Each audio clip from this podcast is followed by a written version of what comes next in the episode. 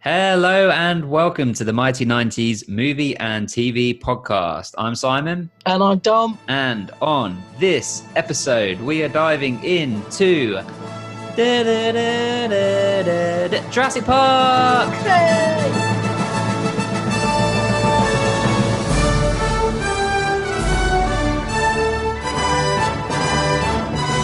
Welcome to the Mighty 90s Movie and TV podcast, where it is always 10:30 at night, so it's time to grab the snacks from the sweet cupboard, move upstairs and settle in as tonight's movie for debate is Jurassic Park. So, Dom, before we go any further, what do you, my friend, remember about Jurassic Park? Shoot her! I remembered. I remember everything. I think I remember everything. I absolutely loved Jurassic Park. Loved it. Brilliant. Fantastic film. Groundbreaking. Even even for 1993, this was this is amazing. It still holds up now, I think. And uh, just just everything, all the characters, all the action, the, the dinosaurs, what happens, who does what, who does it when, the whole lot. I absolutely love this film. It is quality. I'm so happy that we're we're doing this. This is like, this is up there, mate. This is to- totally up there. Well, this was your choice, right? So, Absolutely. and what a great choice. I mean, can you tell us like your first memories of Jurassic Park? Did you watch it in the in the cinema or was this a home video situation? um, I think again, I think this is a this is a one this is one that was at home. You often ask me this question. and It's always at home. I must have just not really gone to the cinema as a kid. I did go to the cinema as a kid, um, I, but I don't. I don't really. I try and place like the memory to, you know, either if I'm with someone else or if I'm, you know, a particular point in my life, that that kind of thing. But I just remember Jurassic Park being massive. It was huge. When it was coming out, it was it was you know absolutely huge. Like as a as a film, and then it's obviously turned into this massive franchise of, of films that's developed into into Jurassic World and um honestly it's just quality from from start to finish. I mean the the sequels, the Jurassic Park sequels always a bit um touchy, but sequels are like that, aren't they? So um I I think I could quite happily overlook them. But this this one is the one that still for me holds up today and cinematography and stuff like that, and just CGI and animatronics and all sorts. It just broke so many boundaries and just took filmmaking to a whole new level, and it was you know brilliant. So even watching it as a kid, and you know, always had toy dinosaurs and stuff like that. So just having a film that just reincorporated dinosaurs that had them back alive in this day and age rather than people having to go back in time or finding a undiscovered part of the world where they've you know like journey to the center of the earth and stuff like that. Films like that always then ended up having dinosaurs and massive creatures and stuff that come out of nowhere and king kong and stuff it was always like a secret island that nobody could ever get to or find. This is actually bringing dinosaurs back to almost like a normal world.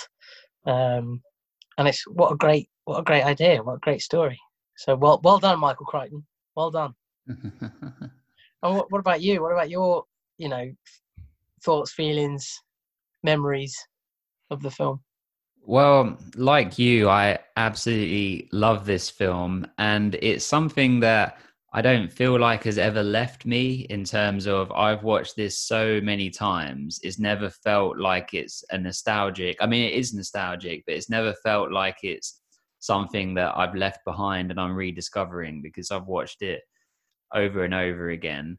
I did actually watch this in the cinema, which is insane because 1993 we were 6 years old. It came out on the 16th of July 1993 so I was I was 5 and in 3 days I would be 6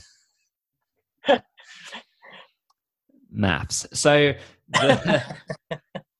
but the uh so that's that's insane because this is a PG this movie came out as a PG. So in the UK, I think I think it's the same in in the, in the USA, isn't it? It's a PG thirteen, I think. But this was PG here in the UK means it's parental guidance, so anyone of any any child of any age can go as long as they have like a parent with them, basically. So I remember watching it in the cinema, and then I remember talking to you, Dom, about it at primary school, uh, which is like our elementary school and I was in the the hall in the assembly hall having like a pat lunch or something, and I just remember being on those little tables. I think it might have I don't know maybe it was like a rainy day or something. I have no idea.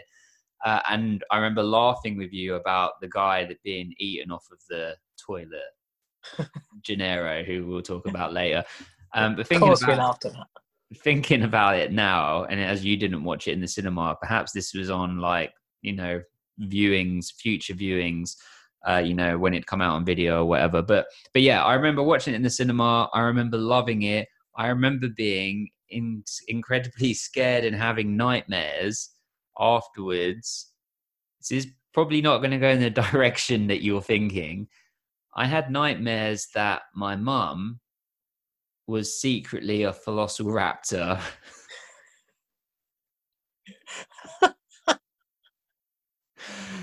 and that she was gonna murder me in my sleep. I mean, if there's any um, psychiatrists listening or anything like that, they're analysing the crap out of this, mate. Well, thinking about it one, you know, a step further. So I suffered with this for like a few weeks. Like it was real. Like as in, uh, do you remember I used to have like a bed that was like a top bunk bed and then the bottom bunk bed was missing and there was like a little sofa under there. Do you remember that? Yeah. I think it was like in these times, I, I think, uh, you know, it's hard to remember exactly, but I remember like my mum would come in like when, when I was asleep just to like on, you know, we'd go to bed at like, I don't know, eight or something, you know, as a kid. And then your parents would go to bed later. And then when they go to bed, they would sort of just check in on you, make sure you're alive, I'm guessing, or whatever. And so I remember like the door opening and a little bit of light coming through, and I'd be like, here it is, it's time. She's coming for me. Time to say the long good night. And um, but so after a few weeks of this, I actually sat my mum down and was like, Mum, I need to tell you something. I have this fear that you are actually a velociraptor. Now, thinking about it now, can you, because my mom was probably uh, my age now when having this conversation. Can you imagine being sat down by like a six year old boy and being, you know, described the fear that they think that at night you are going to turn into a dinosaur that's going to murder them? I mean, one, it's probably hilarious. Two, a little bit heartbreaking for a mum because I, I, can imagine if you told your dad this and said, "Dad, I think you're going to turn into a velociraptor. I have this fear that you turn into a velociraptor at night, and you're going to come in and kill me." He'd be like, "That's exactly what happens if you don't go to sleep. I will come in and rip you to shreds." Because that's he'd he'd just do it for the for the lols, and he wouldn't care that you had like zero sleep for four weeks. Because your mum would prob- your mum would probably be a little bit like, that's not really nice, is it, Simon? You know, that kind of bit a bit upset by it. Yeah. So sorry, sorry, mum. You know, I had it wrong. Turns out you're not a velociraptor. And um, but velociraptors are key in Jurassic Park in the franchise, and they are beloved in a way, right? So, course, you know, kind of a compliment. Absolutely. But then also, like you, I remember having lots of dinosaur toys, loving all of that, loving the, the Land Before Time, uh, you know, like the cartoon movie, and Denver the Lost Dinosaur, and all these, you know. But this was the first time that dinosaurs was taken seriously, like in my opinion, or in my experience at that time, and that is what Jurassic Park's ultimate sort of secret weapon is is the like sincerity that they treat the dinosaurs with. Like it's not a joke. Like they uh in the sequels like you mentioned it becomes a bit comic and like tongue in cheek at times and but this is like no like they're treated as like a real threat. And they're also treated as something that's like magnificent to sort of behold and that's all like Spielberg's wonderful filmmaking. And of course, we'll get into all of that. Anything else that you remember? Any other memories before we move into J Park, as you like to call it? J Park and J World. No, I just remember really enjoying films. I uh, loved them, and it's it's film. It's a film that I could quote when I was younger, uh, and on the rewatch recently, and all the times that I've seen it, you can still quote from it. It's it's not something that leaves you. I think if you're a, like a, like a proper fan of the film, you know, someone that has grown up loving it, as as many people, you know, that are our age did, you know, grew up absolutely loving the film and really enjoyed it. You can just quote bits you know, without even really thinking about it. Uh, credit to it. I actually have watched it twice in the last week. I watched it once for the podcast, and then last night I was looking for something to watch, and I was like, I'm just going to watch this again because it's so good. There's not a single moment in the movie that to me isn't like classic. Like, I feel like in a way we were a bit spoiled. Um, as children have so many amazing movies like this that a lot do pale in comparison and unfortunately as you said, some of the sequels do. I think, I mean, we're not going to talk about the sequels too much, but I think it is important to acknowledge them a bit anyway. I actually watched all of them over the last couple of weeks because I've been, you know, going down this Jurassic Park sort of road. Um, so let's play a quick game, Dom. I will, I'll say the film, and then you tell me just quickly what you would give it out of ten, assuming you've seen all of the Jurassic Park films, right? Yes. Right. So the second one, The Lost World, what would you give that out of 10? Six. Six. Okay. And the third one, I forgot. Is the third one got a name? Or is it just Jurassic Park 3? I think it's just 3. Can't remember. For the purpose of this game, it's just called Jurassic Park 3. What, you, what, what would you give that? Probably about the same, six. Oh, really? So you think maybe, you think maybe a five and a half? I think the popular consensus is that two is better than three, but three is like the bottom of the barrel of the whole franchise. Yeah, I mean, both of them aren't great compared to the original, but you know they've they've tried to make it their own, haven't they? Well, the second bit. one was still Spielberg, um, but it's kind of interesting that this happens with a lot of sequels. They feel like they have to become almost caricatures of the original. Like they have to try and be bigger and brighter and bolder, and they don't treat the dinosaurs with this sincerity that we are talking about earlier. They just sort of just, you know, shove them in your face a little bit. And then the third one, that's not Spielberg, is just very.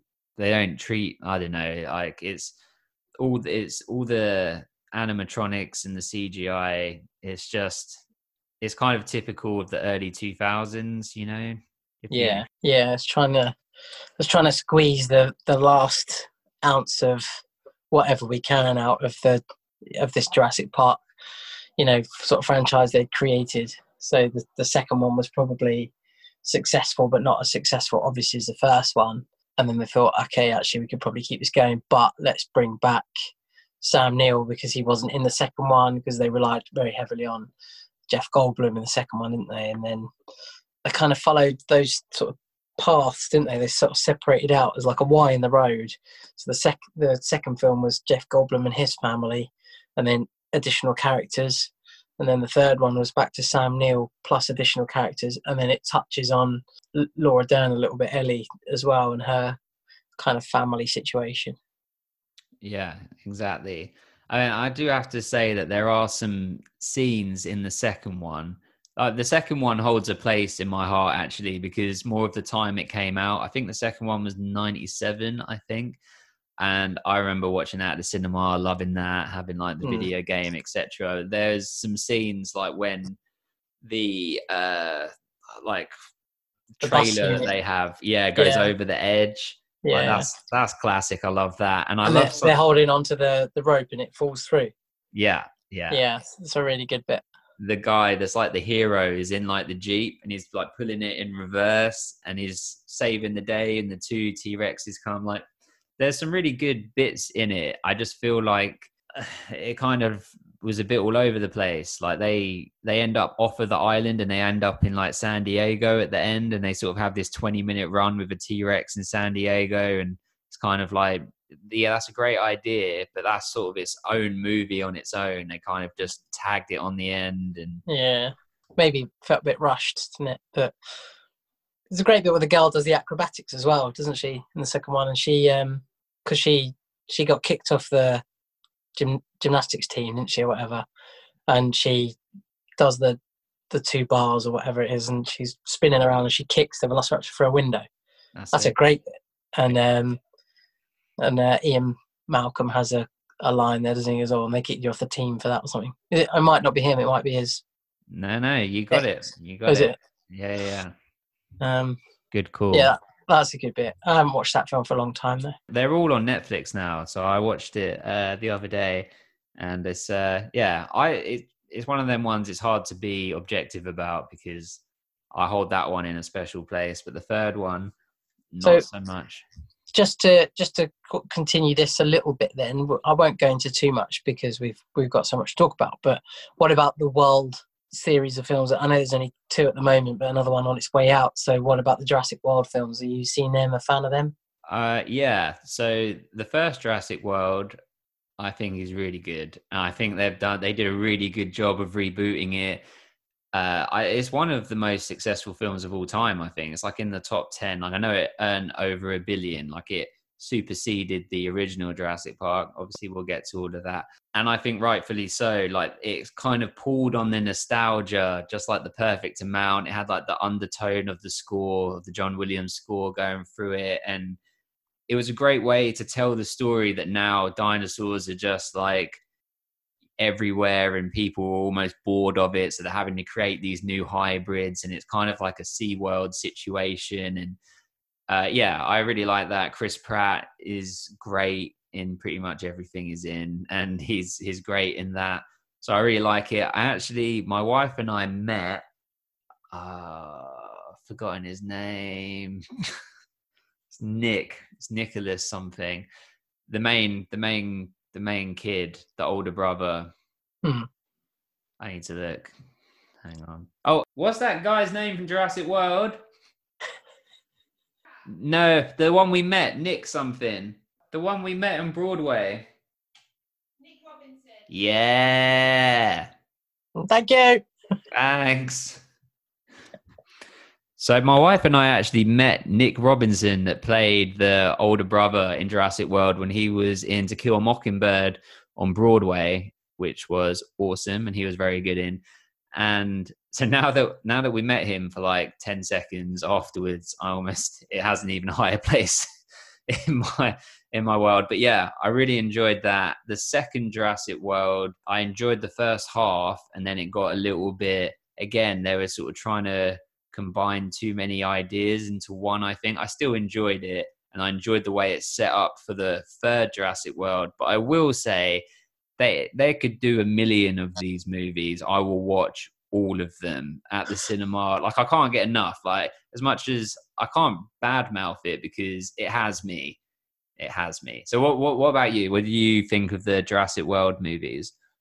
Uh, yeah, like you said, I really enjoyed the first one, um, and Chris Pratt kind of taking on that trainer role, and the the, the dinosaurs kind of um, the Velociraptors in it. They kind of almost imprint on him, don't they? Is that, is that the right word? Yeah, that's the Um, exact words they use. I think imprinting. and he's almost like that that connection with the animal but he, he's got that respect for them so that respect that um, dr grant talks about in jurassic park and ian malcolm talks about in, in the originals and, and says you know the, these are wild animals and you're putting something that was extinct millions of years ago they've had their they've had their turn they've had their chance you've brought them back you've thrown man into the mix with that they we don't know how we could ever possibly coexist. And he's very much Chris Pratt's character is very much still on the same lines of that. These are wild animals; they're not meant to be caged. You built these in a lab, but they're still wild. They still think like wild animals, so they will do anything to protect themselves. And you've created a crazy hybrid that we can't track or find, and it can basically camouflage itself. What the hell are we going to do? um, he, he's great value for money, isn't he? He's all, and he's going to be in everything that he's in because he's such a good uh, actor, and he he does different roles really well, and he just he can do serious, but he the comedy side of him is is fantastic. And then yet, like you said, the the second one, there's kind of like a weird dinosaur auction, isn't there? Yeah. In the second one, and it's just a bit, it's all a bit strange. But it's like you said, all the elements of it are all a bit odd. If you put it all together, it's quite weird. If you put it as separate films, it kind of would probably make sense. But um, as one sort of linear film, it, it's a bit weird. But I think they'll probably make up for it in the third one. I actually think this is going to be one where the second one isn't great, but the third one they smash it. Yeah, I think you can tell that some of it was written as just plot devices to get dinosaurs off an island and have them in the the world so that they can escape and then you know to set up the third one which is basically going to be like the end of the lost world but times like a hundred but uh, and to get that imagery at the end where you've got like the t-rex roaring at like the lion and like all of that got me hype Guys, hype. I need to see it. hype, hype. Give me the funk. Give me the funk. Hype, hype. Well, I hope all that stays in. it's the OG T Rex that saves the day as well. Yeah, I. Do you know? I didn't get that. The fir- in in the first Jurassic World, you mean? Yeah. Yeah, I didn't realize for I think until after watching the film and you know looking at all the stuff online that yeah that that is the OG one because you can see it's like marks from the Velociraptors that like scar it at the end of this first Jurassic Park and yeah, it's brilliant. Open Paddock Nine. Though I'm not sure whether she would successfully be able to run away from a T Rex in high heels, but guess what? I'm with it because I'm hype, hype. Give me the fuck, give me the fuck, hype, hype.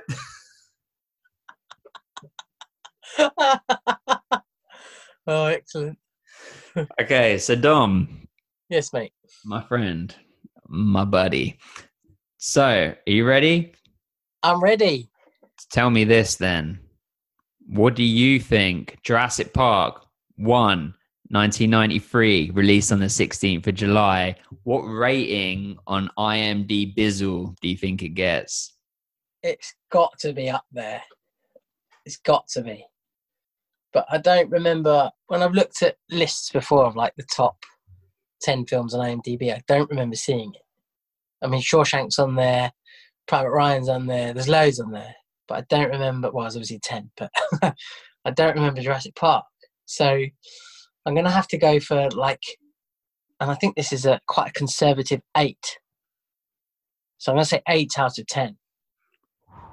It's very close. It is 8.1. Oh, not bad. Not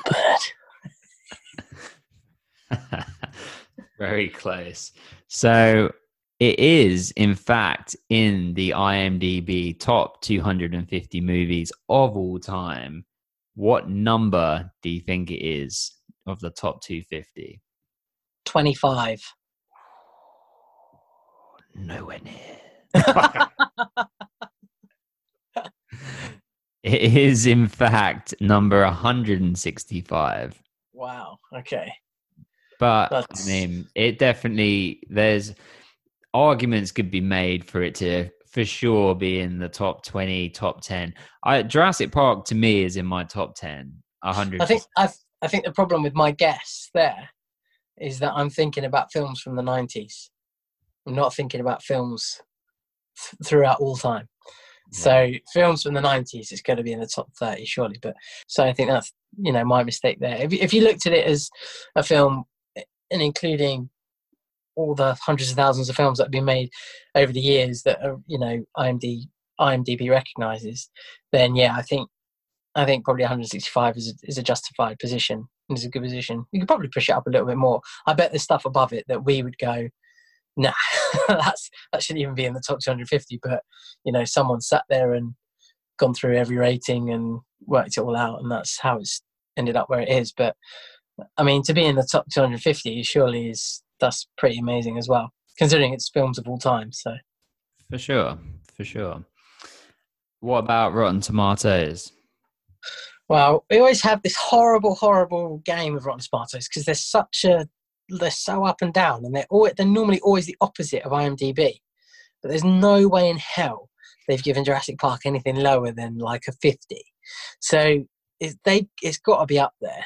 So I, I'm going to be quite bold with this and be like eighty five percent. And that's what I'm going for. Well done. That's close. It is 91%. Oh, that's that's pretty that's pretty damn good, isn't it? That's pretty damn good. It's a very good film, so for sure deserved. The Dom, what about its budget? Oh, okay. So, groundbreaking animatronics and CGI. Big actors in it for the time as well, like Richard Burr. Attenborough. Richard Attenborough. Just wow. But it's early 90s, so it's got to be like 50 to 60 million. Judging by your face, I'm not sure now. I'll go like 58 million. Ooh, giving me the Listerine face. You know when you get the mouthwash? The- The burn. yeah. Oh, it's very close. It's 63 million. Oh, all right. I'll take that. I will take that. well, little fact, Dom. Do you know that it cost more to make the Jurassic Park ride at Universal Studios than it did to make this movie? Jesus Christ! How much did it make to cost to make the ride? I don't know, but more than 63 million. What was what was on the ride? Did they actually make real dinosaurs? it's an awesome ride. It's great. It's actually it's like a log flume ride, but you go through Jurassic Park and then you end up and there's a massive animatronic T-Rex head and it's like trying to bite you and you escape it by like plummeting vertical down a waterfall. It's awesome. That sounds amazing. It is very fun. Very, very fun. So that's what it cost to make this masterpiece. But what did it gross worldwide? They still like release it or re-release it in cinemas every now and again for anniversaries, and if they rendered it into 3D. And so I'm assuming that this is taking all of that into consideration. It's not taking into consideration like home video and merchandise. This is like box office gross. What about like Netflix money? No, it's all on Netflix. now. I don't think it takes. I think that all comes into like separate budget of being like you know post theatrical release. I think this is all just based on what it what it's grossed at box office. So I, I reckon this is probably going to be the biggest film we've ever covered in terms of like money back uh, in the 90s. So I think what we were saying about World earlier being over a billion, I, I've got a feeling that this is probably about a billion. Ladies and gentlemen, he's shooting from the hip. Here's one billion dollars. It is a it's a tiny bit over. It's a billion dollars and thirty two thousand dollars. So one billion and thirty two thousand dollars. Wow, that's just an insane amount of money. That's that's your money and potentially my money that have gone into this film. Yeah. We've contribute we have contributed to that billion dollars. Yeah, it's a little bit. It's, it means a little bit less than when we contributed to Celtic Pride and it only made nine million. it made a loss. this has made. Well, you think about it from that perspective: sixty-three million of a budget, and it's made over a billion dollars, and that's again not taken into consideration. Remember all of the merchandise for this film, all of the lunch boxes, t-shirts, pencil cases, video games, like every, and they still sell this stuff everywhere. Yeah, it's absolutely. huge. yeah, um, like, I mean, d- doing the job I, that I do and working in retail and stuff like that, you see some of this merchandise come through, and then when World came out, there's just loads of it. You know, I mean, even in Jurassic World, there's Jurassic Park merchandise. Yeah. the guy, one of the guys has got a T-shirt on, doesn't he? He's like a bit inappropriate, but it's it's you know it's a great little sort of nod and to to that world, isn't it? And it's fantastic. This is one of those film franchises that like makes it onto cereal. You know, cereal boxes, boxes of whatever. You've got like Jurassic Park on the side and yeah. Lego, Oh yeah. Lego. That's it. This is a film franchise that made it into Lego, Yeah. so it's big. it's it's up there in terms of franchises of size of I mean it's not of- it's not as big as Star Wars but it's up there of having that sort of impact you know that these movies are massive and can and trickle into every sort of facet of pop culture I absolutely agree. And it only needs so the next film to be released, and then it needs another three on top of it, and it's matched the number of Star Wars films. Yeah, and, and I'm sure that over time they will. Um, you know, if they finish this one and then you know wait another 20 years, there there'll be a first for more because dinosaurs is never gonna not be cool, right? It's always gonna be awesome. Spot on. What would what would they call it? Jurassic Universe. But the next one, oh, right after World. Well, and I guess a lot of it depends on how this third one's going to finish. Because are they going to go like a Planet of the Apes type, you know, situation where it's going to be they're trying to take over the planet? Who knows? What dinosaurs on horses? yeah. Hey, we don't get to talk about this stuff because we are, you know, we're strictly on the 90s. But we'll just slip in the fact that the recent Planet of the Apes trilogy, or semi-recent, I think uh, summer is maybe one of my favorite trilogies of all time. Those movies are outstanding. Like every single one said it, said it, meant it, it happened. I like it. Andy Andy Serkis is is fantastic. next level. And what is interesting is that a lot of people say, you know, he should be getting an Oscar for the motion capture. A lot of that has developed, and you could say it had some of its foundations in Jurassic Park, not motion capture, but CGI. But guess what, Dom? I'm just saying this to segue into the fact that Jurassic Park won three Oscars. Can you guess what categories they were for? Soundtrack. You mean best song? Yeah. No. Best like com like musical composition or something like that. No. No, Dominic. So John Williams has let us down there.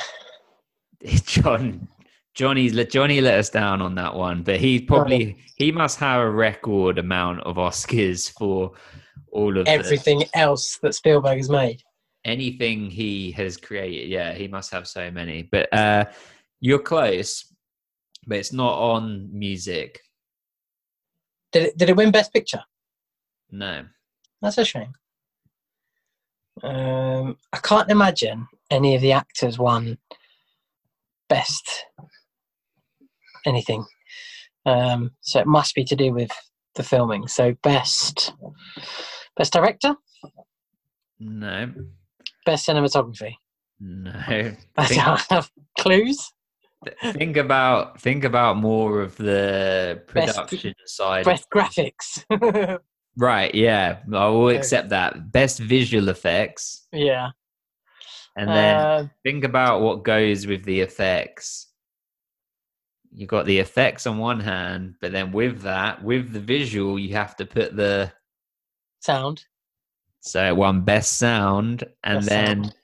one more. It's going to be the third one. It's a bit of a trick question, really. I'll tell you. So it won best sound, it won best sound effects, and then it Uh. won best visual effects. So I'm guessing sound is in overall sound of the movie, and then sound effects for you know specific stuff to go with the visual effects. I'm assuming. I don't know. Nice. That's good. That's pretty cool. Three Oscars. I'll take that. Yeah, three Oscars. So really good. It was directed by the one and only Steven Spielberg.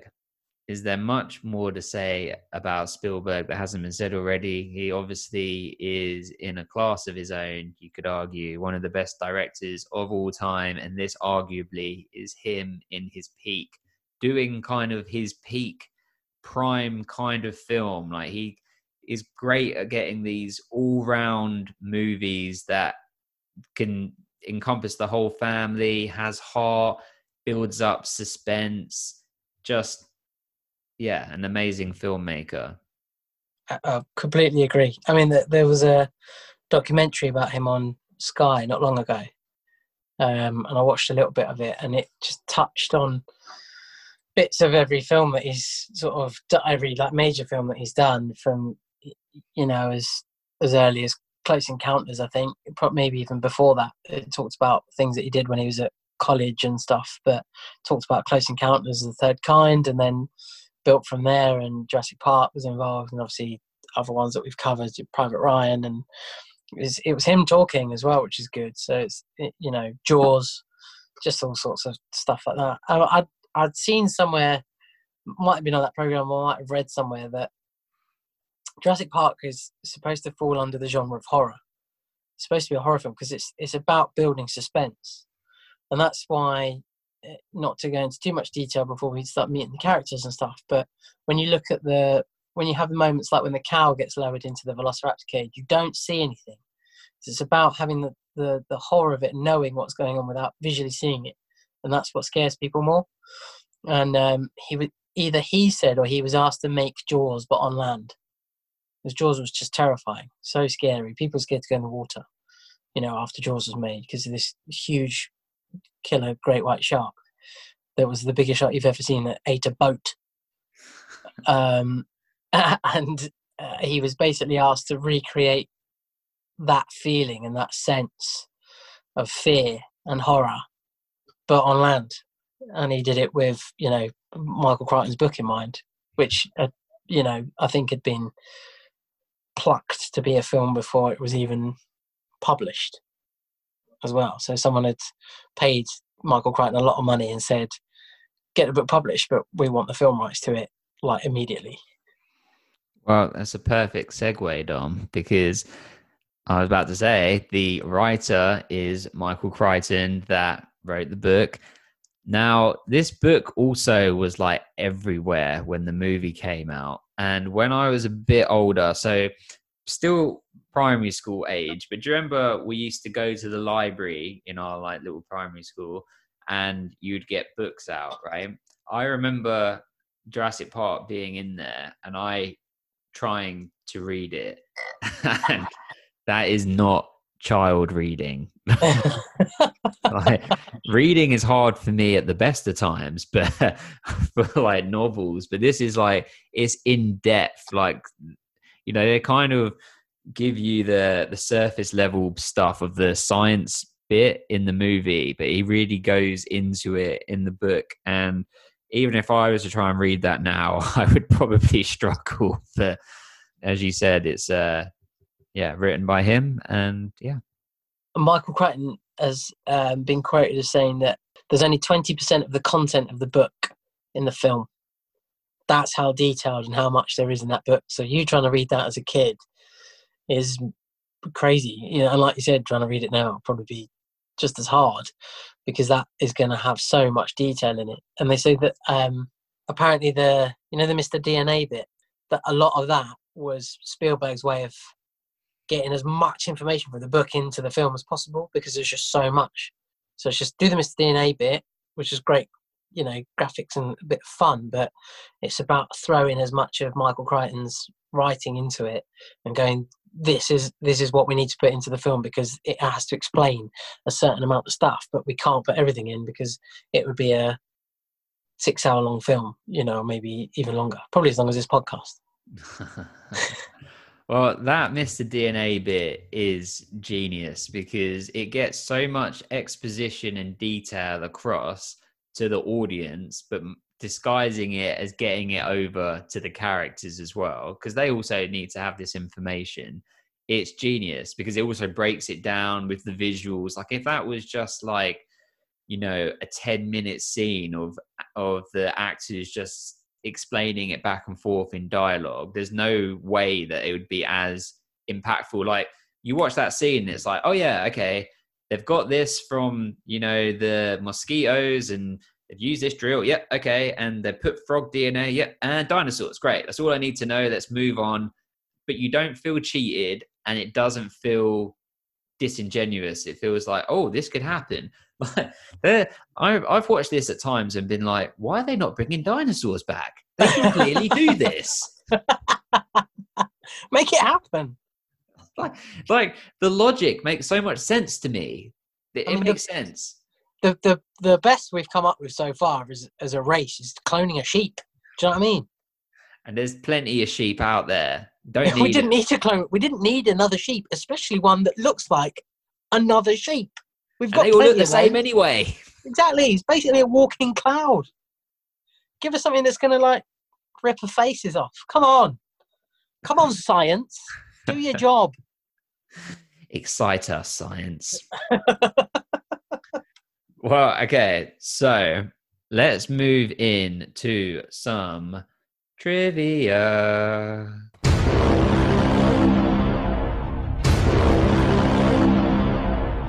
So, as we have done previously, I'm going to go to IMDb and I am going to go through some of the trivia. Some of it is good and some of it is bad. Dom, you will be the judge of whether it is good trivia or whether it is poor trivia. Because, like Wikipedia, IMDb, you can it can be contributed to by fans like us. So sometimes it's good and sometimes it's not.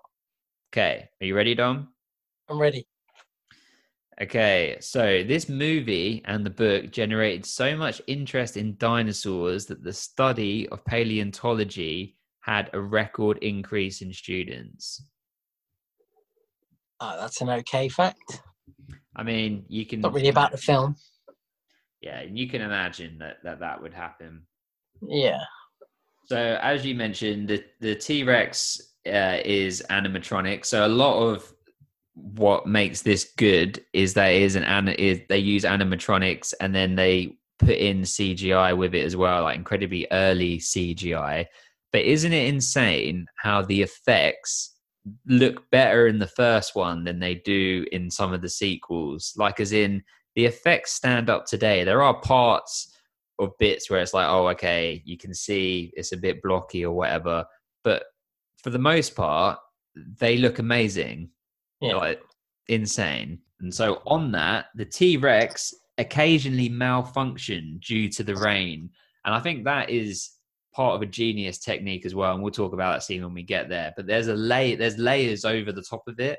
So the fact that it's raining, it's at night, you know, it sort of hides some of the you know effects in a way, but also they don't hide it. It kind of it just makes it look even more awesome, and like you said, builds the suspense even more. Yeah, absolutely. Yeah. I didn't know if you wanted to say anything. Guess No, I just uh, completely agree. Just yeah, I'm going a lot. I'm, you know, enjoying enjoying your flow. Right, so the T Rex occasionally would malfunction due to the rain because it would, you know, get heavy on the animatronic. So the producer, Kathleen Kennedy, recalls the T Rex went into the heebie jeebies sometimes and scared the crap out of us. We'd be like eating lunch, and all of a sudden a T Rex would come alive. At first, we didn't know what was happening, and then we realized it was the rain. You'd hear people start screaming. That's fantastic. what a way of creating a horror film. Just let the let the scary monster when when everyone thinks you're not filming come alive. So the T Rex, the roar of the T Rex, which they so deserve to win the sound Oscar because the sound in this is what makes it so epic. It's the the T Rex roar is a combination of one, two, three, four different animal noises sort of merged together. Can you guess those animals? Penguins. Is one of them Shut up. a penguin? Is one. That was just that was me being stupid. How was a penguin? Penguins one. We've got four more. Elephant. Yeah, What makes big noises? Uh, I some have. sort of sea one. lion. No, What an actual lion? no. I I have one of these. Dog. Yeah, Uh, that's three. You said a lion, similar to a lion. Tiger. Yeah. Okay. Don't be scared. Just shout him out when you got. It's okay. It's okay. Um, You got one more. badger. It's like a badger. It's an alligator. do, do you do you want to know something about our history Yes. that we were going we years ago before we'd even really ever thought that before podcasts were ever a thing you couldn't even use the internet without removing phone plugs and things like that so you couldn't use a phone and the internet at the same time we had decided you and i when we were younger that we were going to do a film magazine do you remember this No. so you and I had decided that we were going to make a, a film magazine because we love films. Well, uh, clearly, because this is what we do now. And our first film that we were going to cover was Jurassic Park. No way. I actually, I actually do not remember this at all. No, so we were in your so your computer was in your parents' bedroom, Yeah. and the, the little dial-up connection was like at the end of their bed, Yep. and we plugged everything in, and we were ready to go, and we do, you know we, we had permission, we were allowed to do it, and we were basically sitting at the computer coming up with ideas and stuff of what to put in this magazine that we were going to create. And we were going to do a film magazine. We were going to talk about films we really liked and really enjoyed and talk about how they made them and stuff and we were talking for quite some time about the noise of a t-rex the noise that they made and that it sounded like an elephant and that was going to be what went in the in our magazine That's so funny. So you hear it first. Think of this as an audio version of our magazine.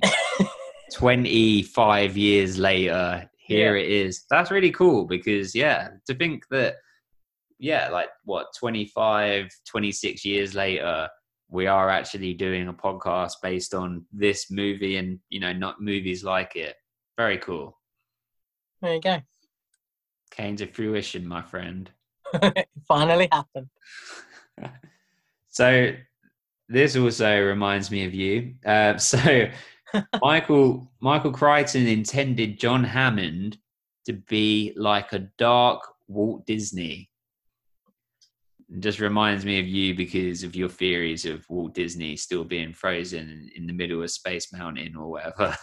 he's kicking about he's down there you know like 2020 is basically the apocalypse so when they when they um thaw him out we know shit's shit's gonna happen the shit's you know unreal stuff is gonna happen in this world Someone Oh, keep man. eyes on Disneyland. keep watching people keep watching So, director Steven Spielberg wanted the Velociraptors to be about 10 feet tall, which was taller than they were known to be. According to an artist that was involved in pre production, Spielberg requested this change because he was unhappy with the size of what was considered to be the largest dromosoid. I have pronounced that wrong. At the time, oh no, there's more to come. At the time, Dionyscois. This is why I couldn't read Jurassic Park of the book. and he wanted it to be bigger. Another given reason was that Spielberg thought to make the raptor larger, but it would make them more menacing. During filming, paleontologists actually uncovered a 10 foot tall specimen of a raptor. So he wanted them to be bigger. They said, well, they're not bigger. So that's probably going to be wrong. He said, nope, I'm doing it anyway. And then they uncovered an actual one of the size that Spielberg said. So I'm thinking, are you thinking that Spielberg just made his own 10 foot dinosaur, buried it, and was like, have a look over there? there might be some bones over there. Have a look over there. How, You know- how tall was it? 10? Oh. Buy me lunch, motherfucker. you see where you're digging i think you should dig in this little crater here you know i haven't been over there at all with anyone. Don't worry about it being shallow. It's fine. yeah. Just you just, oh you found you found a skeleton there. Oh what oh, what was it? Was it was it a velociraptor? Ah, okay yeah sure sure. You've mentioned it already? Oh, okay yeah. How how tall again? 10. oh! It was 10 was it? He definitely did that. Hi- Him and Walt, Him. they're together. They know what they're doing. Dom, how much do you think Universal Pictures paid Michael Crichton for the rights to the novel, as you mentioned, before it was even published? I think I know this because I think I've read it Wow. previously, not not like recently. It's like two million dollars. Two million dollars. I've I've read this bef- like before.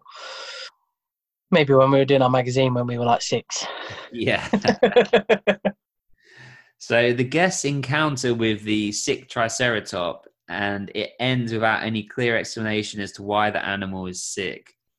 Michael Crichton's original novel and the screenplay, however, include an explanation. Okay, this is good because I have never known. Do you know? Is it something to do with teeth? With his teeth. Well, let's find out. The Stegosaurus and Triceratops, oh, Dom, lacked suitable teeth for grinding food, and so, like birds, would swallow rocks and use them as gizzard stones.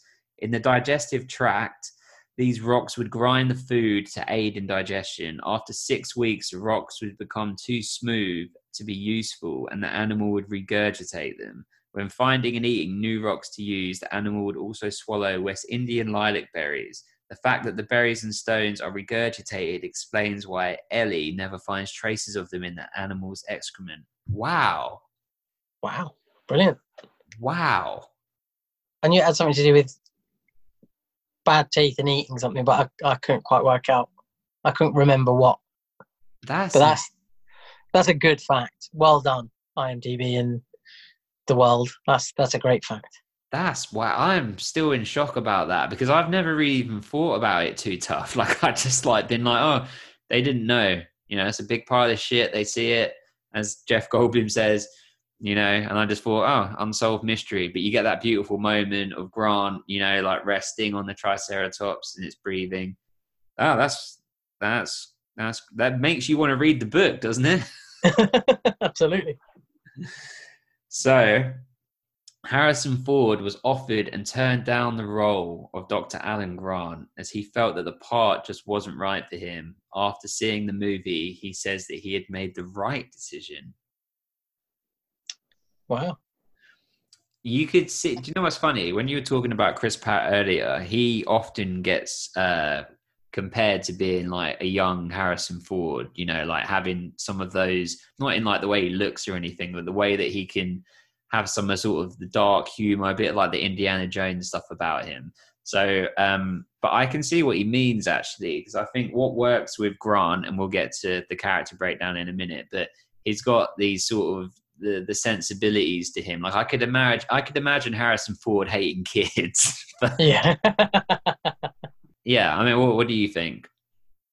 Harrison Ford's more not not in everything because if you look at things like The Fugitive, is he's quite scientific and then becomes this bit more action hero. But I think if you put him in a Star Wars sort of context and stuff like that, he's he's like that all action hero. And Indiana Jones, he's again he's scientist and he's kind of done that that role if that makes sense, but without the it kind of has a slightly more serious edge, doesn't it? So he's got the the serious professor or Doctor Jones, and then he's the fun, adventurous person on in in secret on the side. But with this, he would have to be fairly serious and linear all the way through, and protective. I, I, I, it's just not that, not necessarily the right balance for him. So Yeah, Chris Chris Pratt being compared to Harrison Ford is, is probably a good comparison, and you know probably a bit of an honour for Chris Pratt. But he's kind of got the same sort of sensibility about him in that he can do serious. This I need to figure this out stuff like that, and then has the fun on top of it. Whereas Sam Neill is is quite straight laced all the way through. yeah, nice. In 2005, paleontologist Dr. Mary Schweitzer discovered a red blood cell and soft tissue in the fossilized bone of a T Rex, meaning dinosaur cloning may someday become a reality. Shut up, That's what it says. right, mate. Why isn't there a T Rex kicking about outside my house? Well, firstly, If this shit can happen, If it if it can happen, then it already happened. We just don't know about it. Jeff Bezos, get on the phone, make a park, sort this shit out, mate. Though Dom, from watching this movie, it might not be the best idea. You're kind of missing the point of the whole franchise. Parks parks don't work, okay, Dom. Like, you packaged it and you're selling it. You're selling it. Quote from the film. You, Later to come. you, need, you needed a dining room table and plates to rattle. I, I did. I did do that. You might not have picked it up. I'm hoping it picked it up on my microphone. I actually hurt my hand a little bit because I hit the edge of the oh, table. I could see it and, and it rumbled the camera. I. I just want you to know that, you know, I was dedicated to that. I put myself. okay, so we'll just do a couple more. They're, they're literally, there's like 200 here. Um, so we could do this for hours. But as we always say, if you want to check this stuff out, it's all on the internet. And we could go on. There's so much to talk about. But, you know, we just want to get to, you know, what we think about it and hopefully share that with you. And then, you know, yeah. So Steven Spielberg wanted the dinosaurs to be bird-like, which is obviously a theme throughout. For example, snapping to attention like a chicken. He wanted the raptors to turn their heads so they could look behind them to make them have a scarier appearance. Spielberg likened the raptor tapping its claw to Morse code to any other raptor listening. I think that might be a bit of a reach. What do you- Yeah, that's a bit pushing it, I think. John Williams scored the movie at the end of February 1993 and recorded it a month later. He felt he needed to write pieces that would convey a sense of awe and fascination, given it dealt with the overwhelming happiness and excitement that would emerge from seeing live dinosaurs. I mean, the score is just something else. I mean, John Williams has got so many great scores, like, you know, in his discography. But this one, I don't know. There, there is that sort of awe and excitement and wow factor that comes with it. Like it makes you think of the first time Grant sees that, you know, Grant and Ellie and Malcolm. They all see the dinosaurs for the first time. I mean, it's it's one of the best ever. I'm gonna say it. I think it's my favorite movie score of all time. It's definitely up there. Definitely. Okay, so like I said, plenty more facts online. Check them out on IMDb. Could go on forever, but let's get into a synopsis. So this is a new format that we're going to try this this week. So instead of doing scene by scene, we're going to do a brief synopsis of the movie as a whole, and then we're going to break it down character by character. So we'll go through each character of like the main cast talk about their journey throughout the film and then talk about you know some of the pivotal scenes that they've been in and sort of do it that way. And then we will probably more than likely hit all of the major scenes anyway. But if we don't then i have a list of talk worthy scenes just that we can give you know extra points to. And hopefully that will make the uh, the flow of the podcast you know a little bit more sort of informal uh, but still hitting all of the same stuff.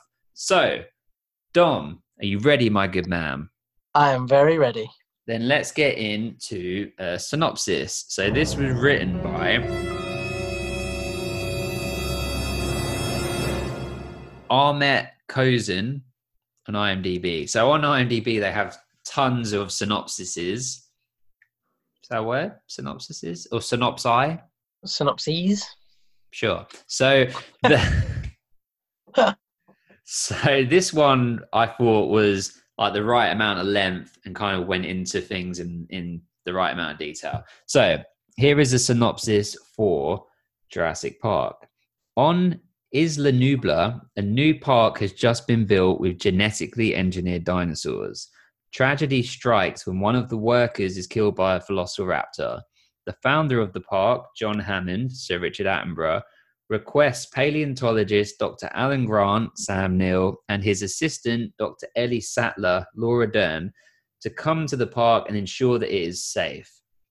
Also joining them were Hammond's lawyer, Donald Gennaro, and chaotician, Dr. Ian Malcolm, played by Jeff Goldblum. When they reach the island, they are amazed to discover that Hammond has created living dinosaurs. However, at the same time, they all have their doubts. Later, Hammond's grandchildren, Lex and Tim, played by Ariana Richards and Joseph Mazzello, join the group in a tour of the park. Sattler leaves the tour to take care of an ill Triceratops. Soon, the power in the park is shut down by computer system geek Dennis Nedry, played by Wayne Knight, who wishes to steal embryos from the park to sell to a secret buyer. In the process, many dinosaurs escape their paddocks, including the deadly Tyrannosaurus rex, who during a thunderstorm escapes his paddock and attacks the children and eats Gennaro. Malcolm is injured, and Grant and the children are then lost in the park. Meanwhile, Hammond, Sattler, and the rest of the operations team learn that Nedry, who in the meantime has been killed, has locked up the computer system to cover his tracks. They attempt to get power back in the park in order to escape the island. After shutting down the system, then restoring it, the group realizes that velociraptors are also on the loose and are now on the hunt for the visitors. So, that, in a nutshell, is what happens in Jurassic Park. But of course, we need to go through this film. As a synopsis, how did you find it? That's pretty good. Quite detailed. Doesn't give too much away if you haven't seen it before, but I mean, the film came out in 1993, so if you haven't seen it before, it's probably because you're four. I thought would be quite a cool thing is if we do a synopsis each week, then I thought perhaps one of our listeners might like to voice record themselves reading a synopsis that they've found online or that they've maybe even written themselves and then we could use that and play that on the podcast and it could be a cool way for listeners to be involved in the process what do you think Sure. Why not? Yeah, let's give him a go. he signs off on it so let's move into our first character i figured the first person we have to talk about is of course Hammond because without Hammond, we would not have a Jurassic Park or have a movie. So he is played by Sir Richard Attenborough, who was in Miracle on 34th Street. He directed Gandhi. He won two Oscars for that. And, you know, is renowned for just being a, a legend. I mean, do you know much about Sir Richard Attenborough? Uh, yes, I'm a big fan of of war films and stuff, as we know, and he was in uh, The Great Escape, which is like the the war film of war films, really. Uh, he's in A Bridge Too Far as well, which is a 1977 film, which oh, it's just got absolutely everyone in it. Uh, oh, he's just done loads. Miracle on 34th Street was like a favorite when I was growing up, um, like a favorite Christmas film. Uh, his version, anyway, because obviously there's a a much a, like a black and white version as well. Um, but it's really good in that. Just loads of stuff. I've I've got a, a like an interesting little fact about Richard Attenborough and Jurassic Park, if you're interested. Of course, I am. So apparently, during filming, there was a like a massive hurricane hit the island where they were um, at the time, and everyone, all the cast and crew and stuff that was staying in this hotel, they'd been told they had to stay in the massive dining room slash like ballroom kind of thing, and they all had to stay there because it was the safest room to be in. The only one that didn't was Richard Attenborough, and when someone asked him why he didn't, he said something along the lines of, and I'm paraphrasing, "My dear boy, I lived through the Blitz." So he he uh, like he's just slept through this hurricane, had absolutely no like, but just didn't bat an eyelid, didn't wake up. They're like, "How have you done that?" And he's just like, "You know, lived through the Blitz, whatever. It's nothing. That's awesome. Bit of wind ain't gonna stop me." Kind of kind of uh, attitude, which is great. That's awesome. Well, his character Hammond. So let's talk about him. So, what I like about his character is that he he's not made to be the antagonist. Like he he learns and goes through a character arc, but he is not like evil. Like he is not the the evil figurehead. He's not doing this to create money. Like he's got all of his money. he's doing this because he he wants to do it. You know, he he's in awe of it all. You know, um, I mean, we, we get introduced to him. He comes in a helicopter. He magically appears in their trailer. He pops their champagne and he wins them over. You know, saying that he's going to fund their dig for another two or three years if they would come along with him. I mean, what what did you think of his entrance? What do you think of the Hammond character? So watching it as a kid, you think, oh, this is really exciting. This really exciting man. He's just appeared. He's gonna. He wants them to come and endorse the park. He's gonna give them money to do what, like, whatever they want with it for for the next three years.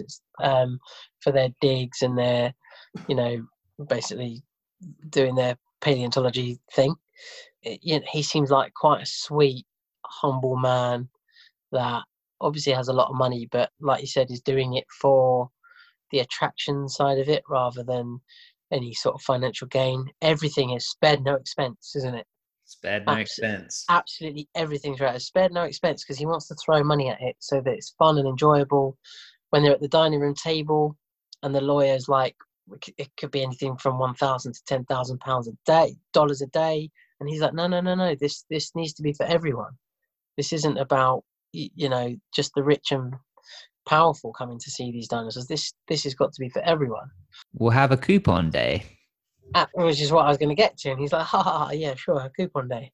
However, however, this sweet, lovely old humble man is really not disclosing all the information because he's turned up and said, I want you to come and see my park. I own an island in Costa Rica. I want you to come and see it. I've got this park. It's right up your alley. Um, you'll really enjoy it. You'll love it. I really, I want you to sign off in it. What he's failed to mention is that it's all because of a lawsuit of one of the members of staff being ripped to shreds by a velociraptor and being eaten. And the family is suing the company, and he needs people to sign off it, or the investors won't put money into it anymore. And that whole lawsuit bit. So when, and we'll get to Gennaro, but when he's talking to the like the head miner when he you know he gets off of the boat right at the beginning, and they're talking, and it's exposition of well, we need people to sign off on the park because there's a twenty million dollar lawsuit. All of that would have gone way over my head, you know, as a kid. But uh, yeah, I, I was thinking exactly the same earlier as well. I, I, it wasn't until adult life and watching it that I, I'd realised that the whole point of this film is because of that guy at the beginning, Joffrey, getting eaten alive. Really. Yeah. If that hadn't have happened, we're assuming then it would have the park would have opened, right? Exactly. I would have been deemed safe. So, it, he, although he's that, like I said, that sweet, humble man, there's this underlying of I'm not going to fully disclose the truth because you'll already, already come to my island and to my attraction with a, a preconception that it's dangerous. And I don't want you to do that. I want you to turn up and defend me, which we know doesn't end up being the case. Well, when they when he he later has the scene with Laura Dern's character, and they're talking, he's talking about the flea circus, and it's like almost for him, it's like he he wants to be in control. I think like he wants to be the one that's giving it to the world in a way, like in terms of he's manipulating people, and he's the last one to submit that no, the park's not safe.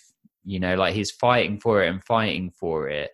But more i think for himself to be the one that's given this to the world rather than it being not in like a vanity way but like he's he's so desperate for it to to work out that he compromises the safety of all of these people and sort of like you're saying is not being forefront with all of the information he's he's sort of manipulating people to get them there but inherently I think Richard Attenborough is the vibe he brings is he's so sort of nice and sort of lovable, and then the fact that his grandpa as well, you kind of trust him Yeah. inherently. You know? and that's a great sort of technique and device in the film, isn't it? To make you feel so comfortable with this person, make him feel like he's your family, and then for him to have such close personal relationships with people, and he's he feels like that man of the people, doesn't he? When he first meets um, Dr. Grant and Dr. Sattler, he's so, oh, John Hammond, nice to meet you. And he's standing there, and you can see Dr. Grant's thinking, John Hammond, John Hammond, John Hammond. Shit, this is the man that signs the checks. He just he chucks money at us, and we do we do stuff. He's funding all of our projects, and he's a multi-millionaire or whatever. And he's standing in front of me. This is this doesn't happen. Um, uh, they even say they don't know any lawyers at that point. They definitely don't know any millionaires. So he's he's kind of that comfortable. He's not. It feels like he's not come from money and he's built his way up, but he just wants the attractions to get bigger and bigger and bigger. And like you said, he can't accept the fact that um, it's all gone horribly wrong. So when they're having ice cream at that table, and he says, "Next time it's going to be this, and next time it's going to be that," and we know now what we've done wrong and what, what how to put it right. And she's like, "You're mental. You can't you can't do it again. People have people have died. This is it. This is the end." And it's not until later on, like you said, that he finally accepts it, and he is the last one to say, yeah, me, uh, uh, you know, uh, except Dr. Grant says, you know, Mr. Hammond, with careful consideration, I've decided not to endorse your park, or you know, along those lines. And he's like, yeah, so have I, or me too, or whatever. So it takes him pretty much the entire film to work out that it's a bad idea.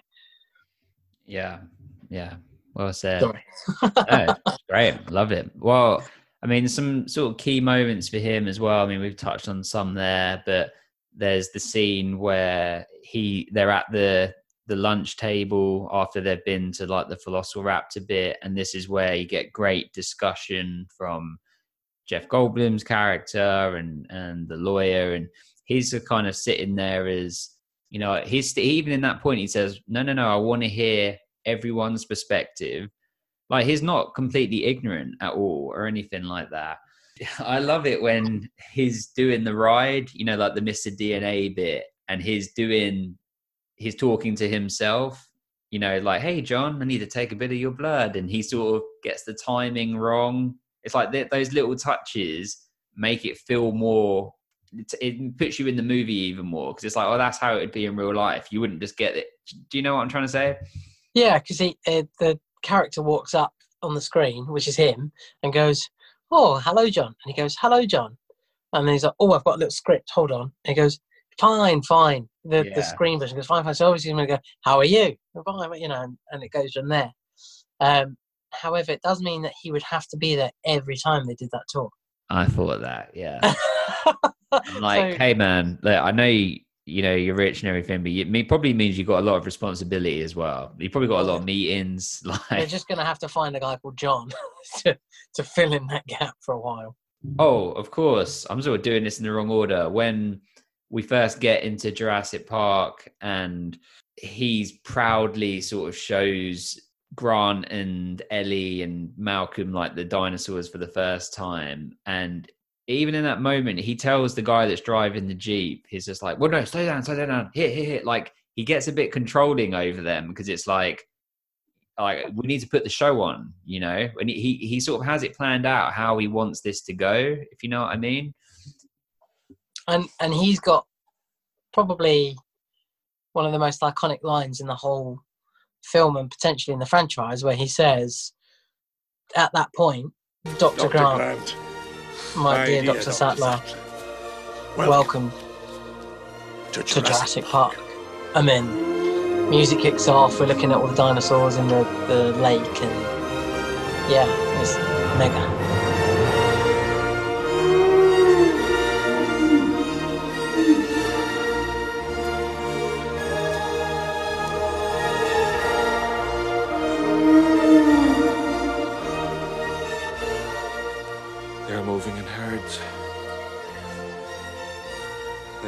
They, They do, do move move in herds.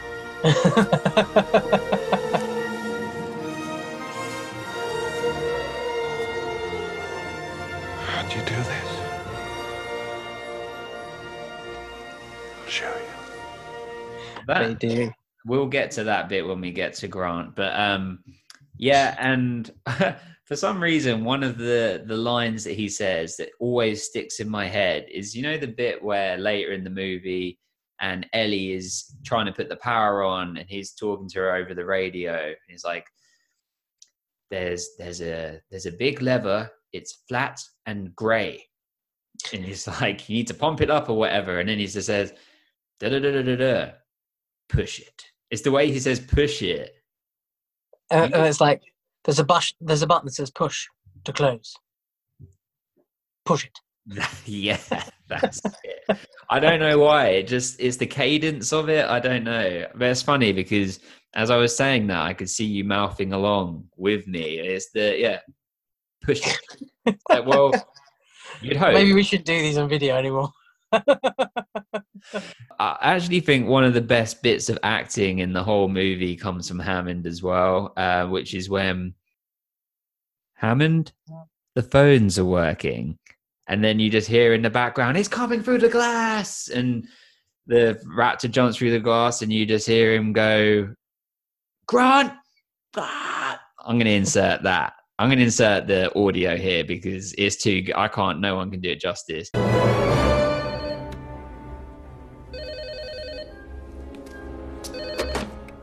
Grant? Mr. Hammond? The phones are working. Children all right? Call the mainland. Tell them to send the damn helicopters. They're gonna come through the glass! but the Yeah. scream it's so like blood curdling because he thinks like he's hearing his grandchildren being murdered by the genetic dinosaurs that he created absolutely. Yeah. It's a fantastic bit. He absolutely script belts that out, doesn't he? And it is, yeah, great a great. I Great, great actually I actually rewound it on my viewing last night I was like that's too good I got to hear that again There's there's some great little bits that he that he's got, like when they're in the helicopter at the beginning or near the beginning, and he's talking to uh, Dr. Malcolm, and he calls him a mathematician and stuff like that. And Dr. Malcolm keeps touching his leg, touches his leg twice. He goes, "I do wish you wouldn't do that," and he just like put like just little bits like that, his little touches. So he obviously knows this person, and this person thinks that he can get away with it, and he's just like, "Stop it!" and he just like hits him away. And there's little these little frustrations that that come out that are actually quite amusing. And he says like i bring the scientist you bring the rock star yeah. you know and and all sorts of uh little it's just that you know he seems like a really sensible man but like we've said before he's not fully disclosing everything. It's it's it's like a shakespeare play let's hear it. The geezer's just if you don't fully d- disclose it all then you know people die. And that's that's what happens in in shakespeare. If you look at all of them king lear othello the whole lot all the tragedies they don't tell the truth. People die. Do they die hard or die soft? They die hard. You had to didn't you? Insert Hans. Booby! the uh right so let's think about hammond's then completion of his arc uh, for this movie. So does he end up has he learned anything?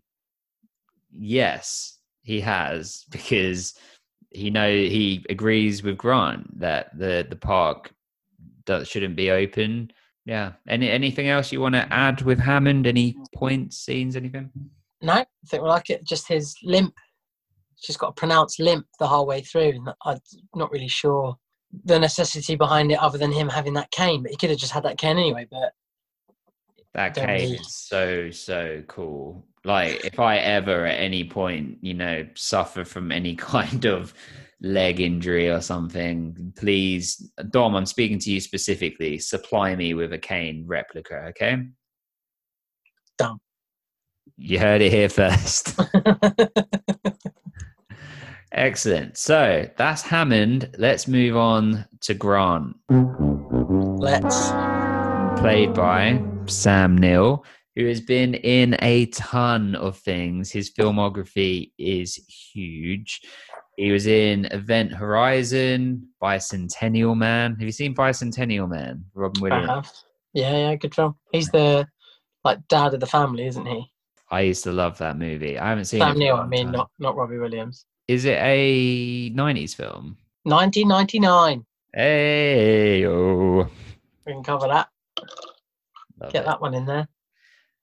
And he's been he's been in in loads loads of He's in things. of uh, The Hunt for Red October, which is a great film if you've ever seen that. I have not. I've heard of it. 1990. Okay, it's in there. We can chuck that one in, my friend. He's done. he's done a lot of TV stuff as well. Currently in Peaky Blinders, isn't he? Okay, Or most recently that I've seen anyway, he was in Peaky Blinders. so a a long and successful career. Grant Absolutely. is arguably the main character. I mean, I know that it's kind of shared across across the board, but I think you could make a strong argument that he's the lead protagonist. Would you say? Oh, absolutely. I, I would have always thought that if, if you'd said to me he's the main character of the film, I would have said Dr. Grant, absolutely. And you know what's what's crazy actually is the movie poster for this never mentions any of the cast. It's the only person it mentions is Spielberg. Like they sold this on Jurassic Park, Spielberg. Like it was on, and that's rare when you think of it that a movie is sold solely on the director. That speaks to Spielberg's power, especially in the '90s. But I mean, and and it's a big cast. I mean, at this point, this is this isn't like you know throw in like a you know a Tom Cruise of today or you know someone that sells the film on their own. These are you know yes they've had big careers, but this was sold as as a Spielberg movie. Wow, I didn't know that. Did not know that at all. That's that's very interesting. So Grant, we're introduced to him. We're uh, on the site of the dig. He's mentioned just before, and I I'd never picked this up until like you know adult life by the miner. That's like Grant's like me. He's a digger.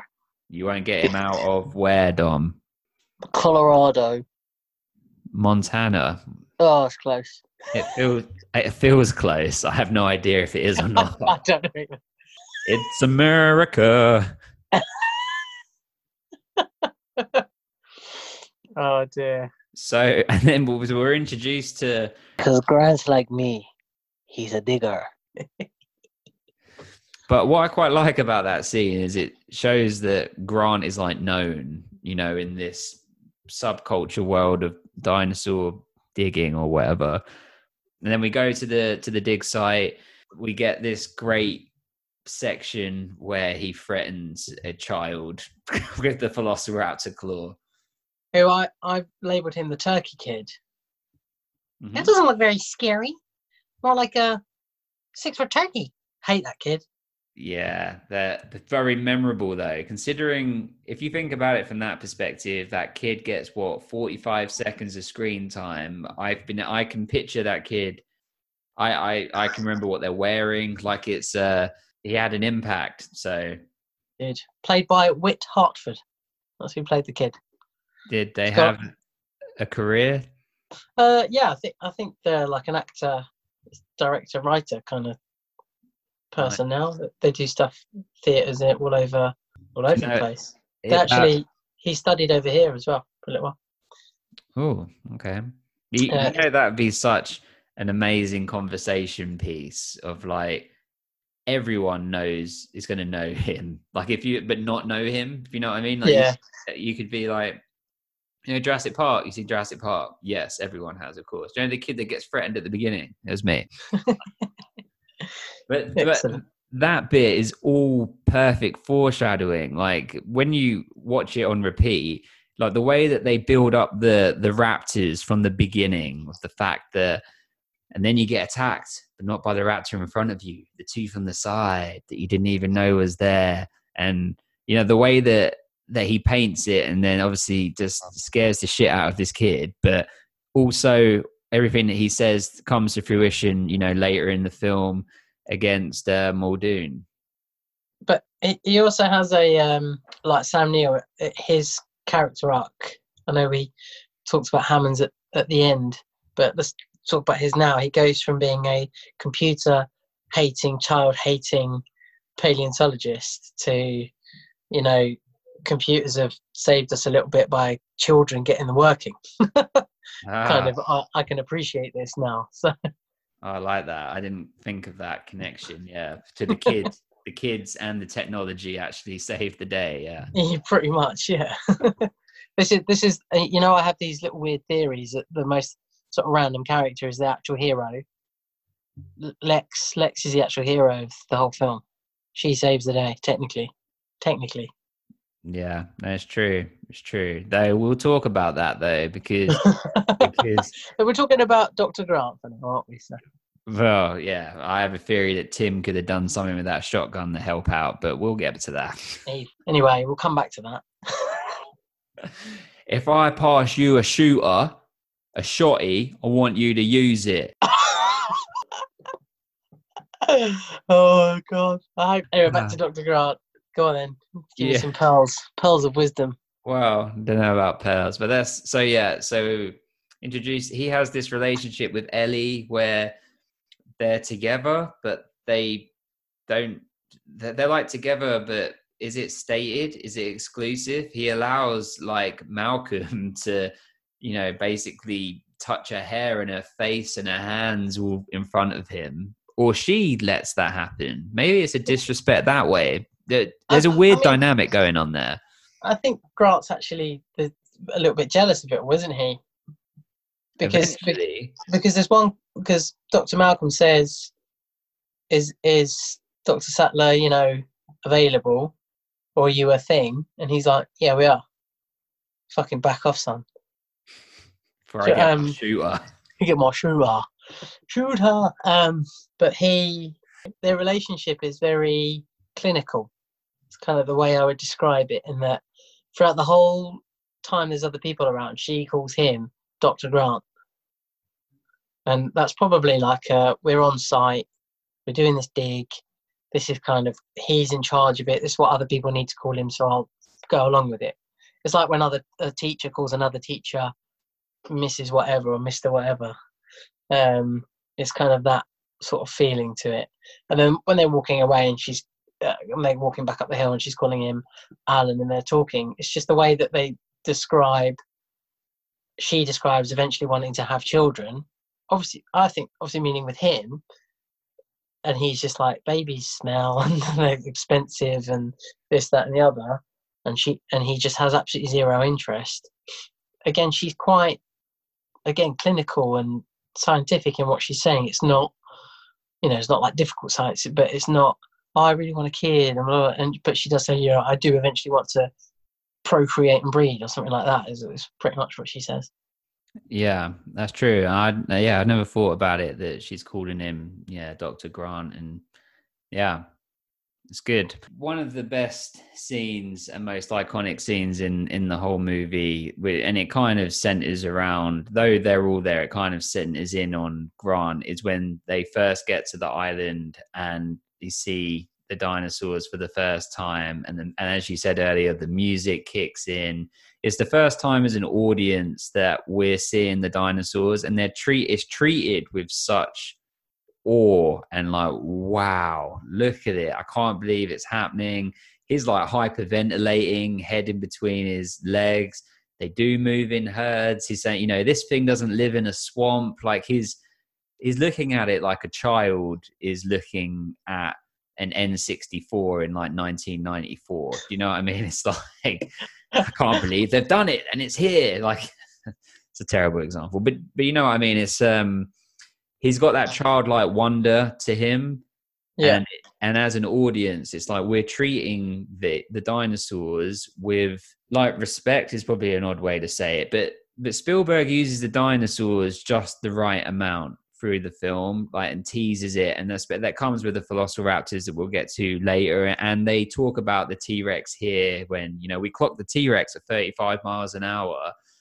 It's like it's telling us as the audience there is a T Rex. You're going to see it, but you're not going to see it until an hour into this film because we're going to build up the suspense. Like they they they earn the moment, and again, I don't want to jump too far ahead, but that's why the moment the T Rex comes out of its paddock, it's so impactful because it it's been earned.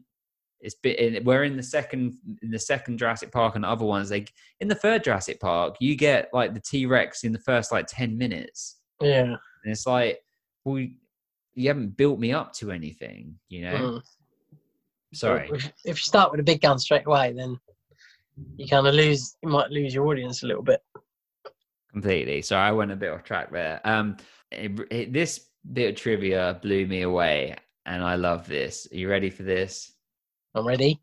Okay, so and it obviously is about Grant. So when Grant is on the helicopter, he's trying to. They're saying, "Oh, the helicopter is going to go a bit up and down as they're trying to land," and Mhm. they all put their seatbelts on, and he can't put his seatbelt on. Do you remember this part? I remember. Right now, the reason he can't get his seatbelt on is because he has two female ends of the seatbelt. So, like the dinosaurs on Jurassic Park that are all female and they're not able to breed, right? But Malcolm says life finds a way. So, he finds a way of getting them to work by tying them together. Is uh, is that an, is that an intentional plot device? It has to be. So, I read that. I've, I've known that for a long time. I, I, someone told me that, or I heard that, or something about a year ago. Then when I watched it this time, I was like, that has to be a plot device because why else would you put this in? Like, as If- in, if- If that's an intentional plot device, that's genius. how is it not? Because they focus on the fact that they focus on his like trying to get it to work and then ties it and he sort of gives that little smile, you know, and it's like life finds a way. He found a way to make it work. I, I've only sort of seen that as he's just a man of his means. He can just improvise and it's fine. We're good. He's not that adventurous, but I, I mean, he's adventurous because he digs up dinosaurs for a living. That's that's amazing in, in deserts and stuff like that. But he can turn around and go, "That's not working. I'll whack this together and that'll do." You could say But- he finds a way, like life does. Oh no, uh, the life finds a way thing. Yeah, this that's you mate. You blow my mind. The So- whole film is based on a helicopter seatbelt. Well, it's perfect as well because that's the entrance to coming to Jurassic Park. You know, that's him coming in. It's the two female ends. Like, That's I- that's the first instance of the music as well, isn't it? yeah, That's the ba ba ba ba ba ba ba ba ba ba ba ba. That's the first time we hear it. You did that very well. Thanks. Talk to me about Grant. He has a very nice neckerchief. There's Yeah. a lot of denim with him and uh, Dr. Sattler. Yeah. Very much double denim gang, aren't they? they are. They are. Um, I think he he's got a really strong character arc. He he clearly doesn't like children. Clearly, quite happy doing what he's doing. Wants to do it for longer. Is absolutely amazed when he's offered three more years, and all he's got to do is go and check out John Hammond's attraction, and then he kind of goes through that whole phase of this is how things should be, and this is this is this is the job I do, and this is what life is. And I spend my life looking at dead animals and I have my theories and I, I kind of feel like he's like a discredited scientist in a way in that everyone sort of laughs at him when he talks about them being like birds of prey. Everyone has a little giggle. And these people are there to sort of you know obviously on the dig because they are either paleontologists or archaeologists or scientists or whatever. And they have a little giggle at him. And then when he's talking to Tim when Tim first appears and they're chatting by the cars and says, I read your book. And it says that you know that, that you think that they're related to birds. And um, blah blah blah. And he, he even has to kind of say there's like only some species and he tries to then avoid the conversation because it almost feels like he's been discredited for having this theory. And then when he goes to the next car and Tim's going, oh, my teachers told me about this other book? And blah blah and he just shuts the door because he's just like, do you know what? I've heard all of this before. This is probably why he doesn't like kids and because they'll just no inhibitions and they'll just say whatever. Um I, you know i'm here for a job and i'm going to do that job and just see what happens. And i'm amazed already by what i've seen. I don't need a child to ruin that experience for me now. But he he does say throughout he then changes throughout doesn't he? He says you know someone asked him what what he's going to do next and he said well you know like like this has evolved. I I have to evolve and we'll have to evolve and change what we do. And he he does evolve. I think he probably has the biggest change in terms of his actions towards other people. Becomes a lot more caring, you know, looks after the kids right at the end in the helicopter. He's they're both, you know, with him, they feel safe with him, and he becomes the the protector. Yeah, very well said. He he has brilliant moments where like again, sort of playing the awe factor, like when they're doing the Mr. DNA bit, and then they go and see the the scientists, and they see Henry Wu. And uh, and you know all, all of the scientists and all of that. Like again, his and he has the baby Velociraptor. A bit that I only just saw for the first time on the last viewing is when Hammond is like they imprint on the first person they see, and you know. So I like to be here for for all of the births. Uh, Grant is sort of trying to get in front of of the little baby Velociraptor and is pointing at himself to be like, imprint on me, imprint on me. But he Don't sort of me. yeah, he sort of plays that childlike awe so well. That I I like the moments that you just said with with the kids at the beginning, and then he kind of really comes into his own when the T Rex comes out of the paddock. Is is this an appropriate time to to talk about that moment? Because I mean, he kind of, or should we leave that for when we, when the kids come in? You can talk about that moment if you want, if you're talking about his involvement in it. the T Rex comes out, I am gonna go out there and say this might be my favorite scene of a movie, maybe ever. It's definitely in the top five. Just that one scene. My wife and I, we we moved house last year, and my parents very kindly bought us a, a moving in present, which was a TV, and dare I say, it's delicious. It's like the it is it's nice. And It's massive. yes. And i mean it's still a thing that i you know i can say because I, I you know i didn't buy it for myself. It was a gift. Um but it's yeah i love it. And i hooked it all up and everything. And the first thing i was like i need to test it out. I need to see you know the the quality of all of this.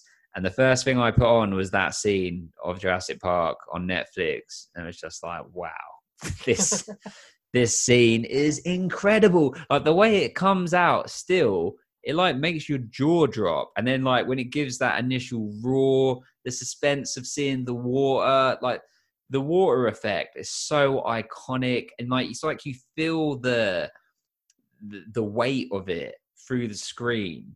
It is magical, Dom. I completely agree. Completely agree. I think they it took them a while to work out how to do it, how to do the ripple and get it right.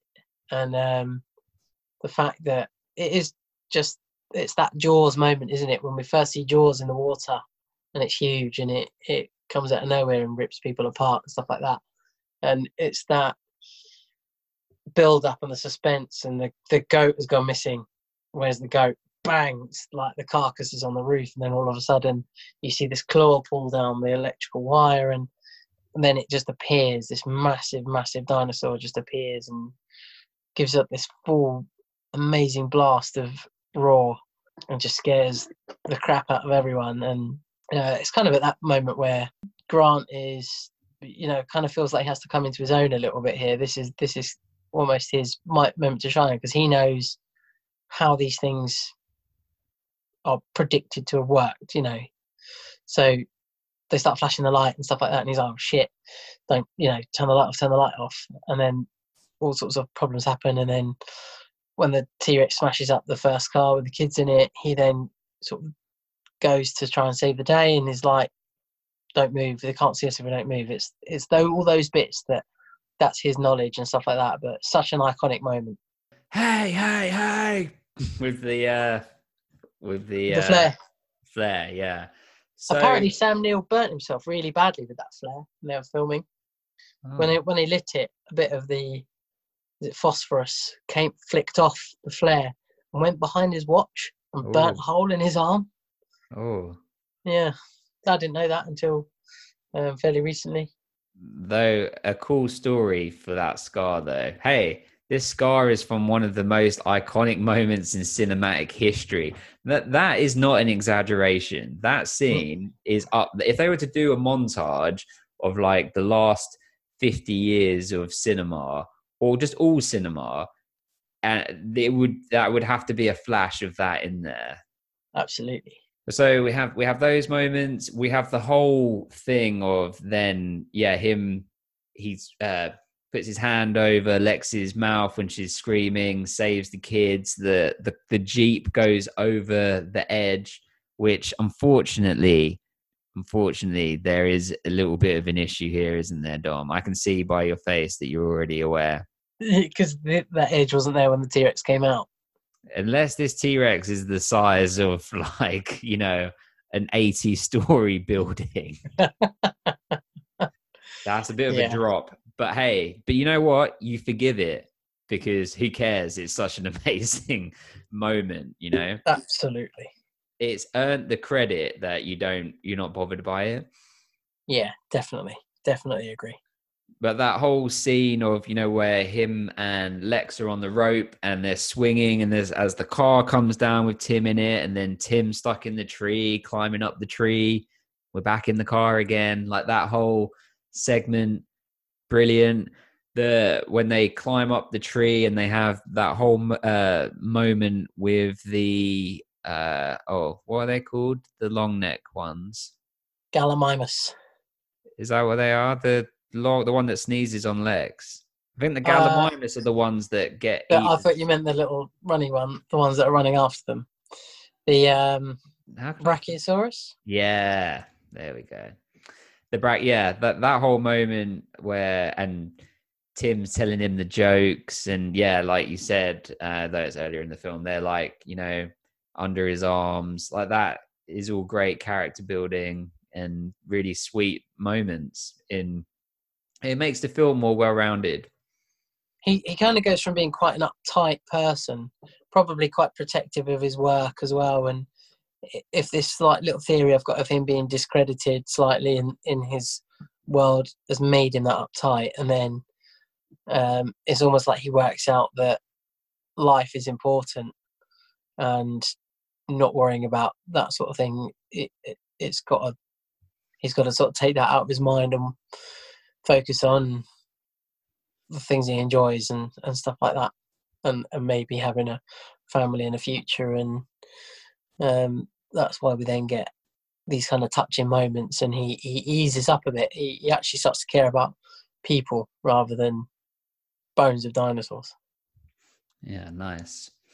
We get the the great moment of what you were just saying, the the Gallimimus, where they're flocking. Look, like birds, they're running in formation. And uh, little fact about this, Dom, I have actually stood in that place where they filmed that bit. My wife and I went to Hawaii a few years ago, and there's a tour on. It's a ranch. It's called Kualoa Ranch. It's actually where they filmed all of the Jurassic Park movies, Jurassic World, all of them.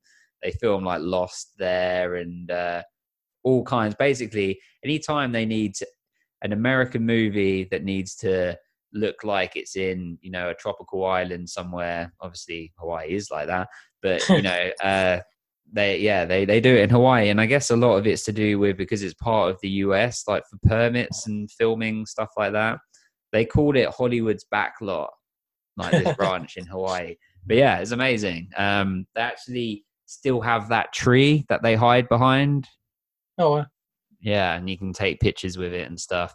If anyone ever gets to go to uh, Hawaii, which is definitely kind of like feels like a once in a lifetime kind of deal, make sure you get to Kualoa Ranch, especially if you're a fan of this uh, movie because it's awesome. But yeah, that whole scene is awesome. You get good shots of the T Rex again. And then, of course, we get Tim Toast on the fence.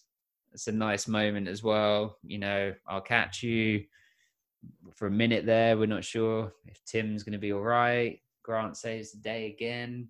he, he kind of keeps saving the day doesn't he until until we get to the the jeep at the end and they're all sort of driving off Yeah, I mean, we, I guess there's the bit in the computer room as well where him and Ellie are like holding the door with the raptor at the door. And we'll talk more about that, I'm sure, as we get through to some of the other characters.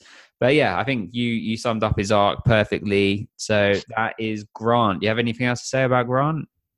no i think we got most of it with grant Then let's move on to Ellie, Dr. Sattler, played by Laura Dern, who was in Blue Velvet. She was in Marriage Story, which she won an Oscar for last year.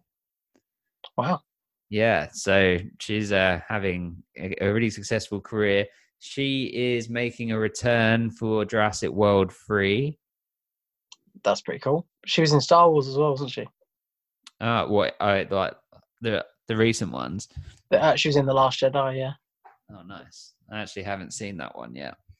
I can't think of anything else. If she's coming back to the franchise, I that's going to be quite interesting because she's in the third, what, third Jurassic Park film because Yeah. Sam Neill tries to phone her, doesn't Yeah, he? When, they're like singing in the boat. Yeah, she's kind of like in like three scenes or something, but she's just on the end of the phone. It's like one of them ones where it's like, we'll pay you to be in the film. And she's like, yeah, okay, I'll be in it, but not all the way in it, you know? Yeah. Like, technically, she saves the day in that one because she's the one that calls like the National Guard or whatever to go and get them off the island. So, that's it. Yeah. what did you think of the character of Laura Dern? Oh, character of Laura Dern was she was in The Last Jedi and what do you think of the character of Dr. Ellie Sattler? I actually think she's quite. She's actually quite good. She's, she's got that sense of independence, and um, she doesn't really rely on anyone else. And that sounds a bit weird, but in at the beginning, you you kind of see the connection between her and Doctor Grant. You can see there's something there, but it's not obvious that they're a couple. Like um, they're not like all over each other or anything like that. There's a there's a professional side to it and she's very professional and then caring as well um, but has her own action scenes and stuff like that. So, i mean if you if you look at her from the, from the beginning she's she can hold her own and she holds her own with grant as well because he'll be like the, the whole like baby smell conversation let's let's call it that. She's like yeah but you know I, I want one of those. This is what's going to happen in my life. She's i think she's kind of she's got a plan. She knows what she wants um, whereas he hasn't got a clue. He just knows what he wants in terms of his work and stuff. But she knows she's kind of got a plan and a. I need to have these sort of things done by this time. That's what. That's the sense I get from her, and she kind of speaks her mind as well. There's there's only one point where she stops where she goes, "Right, who's the jerk that whatever?" When she goes to storm in when the helicopter appears on the, the dig site, and she realizes that it's John Hammond, and so she sort of immediately shuts up. But she's not afraid of taking the, the mick out of Grant, you know, especially in front of other people. We know when he touches the monitor Mm-hmm. and it all goes all fuzzy, and she sort of takes the mick out of him a little bit. But as it goes on, she's quite like engaging with all the other characters as well. She's yeah, as a as a standalone character, I think she's actually quite good.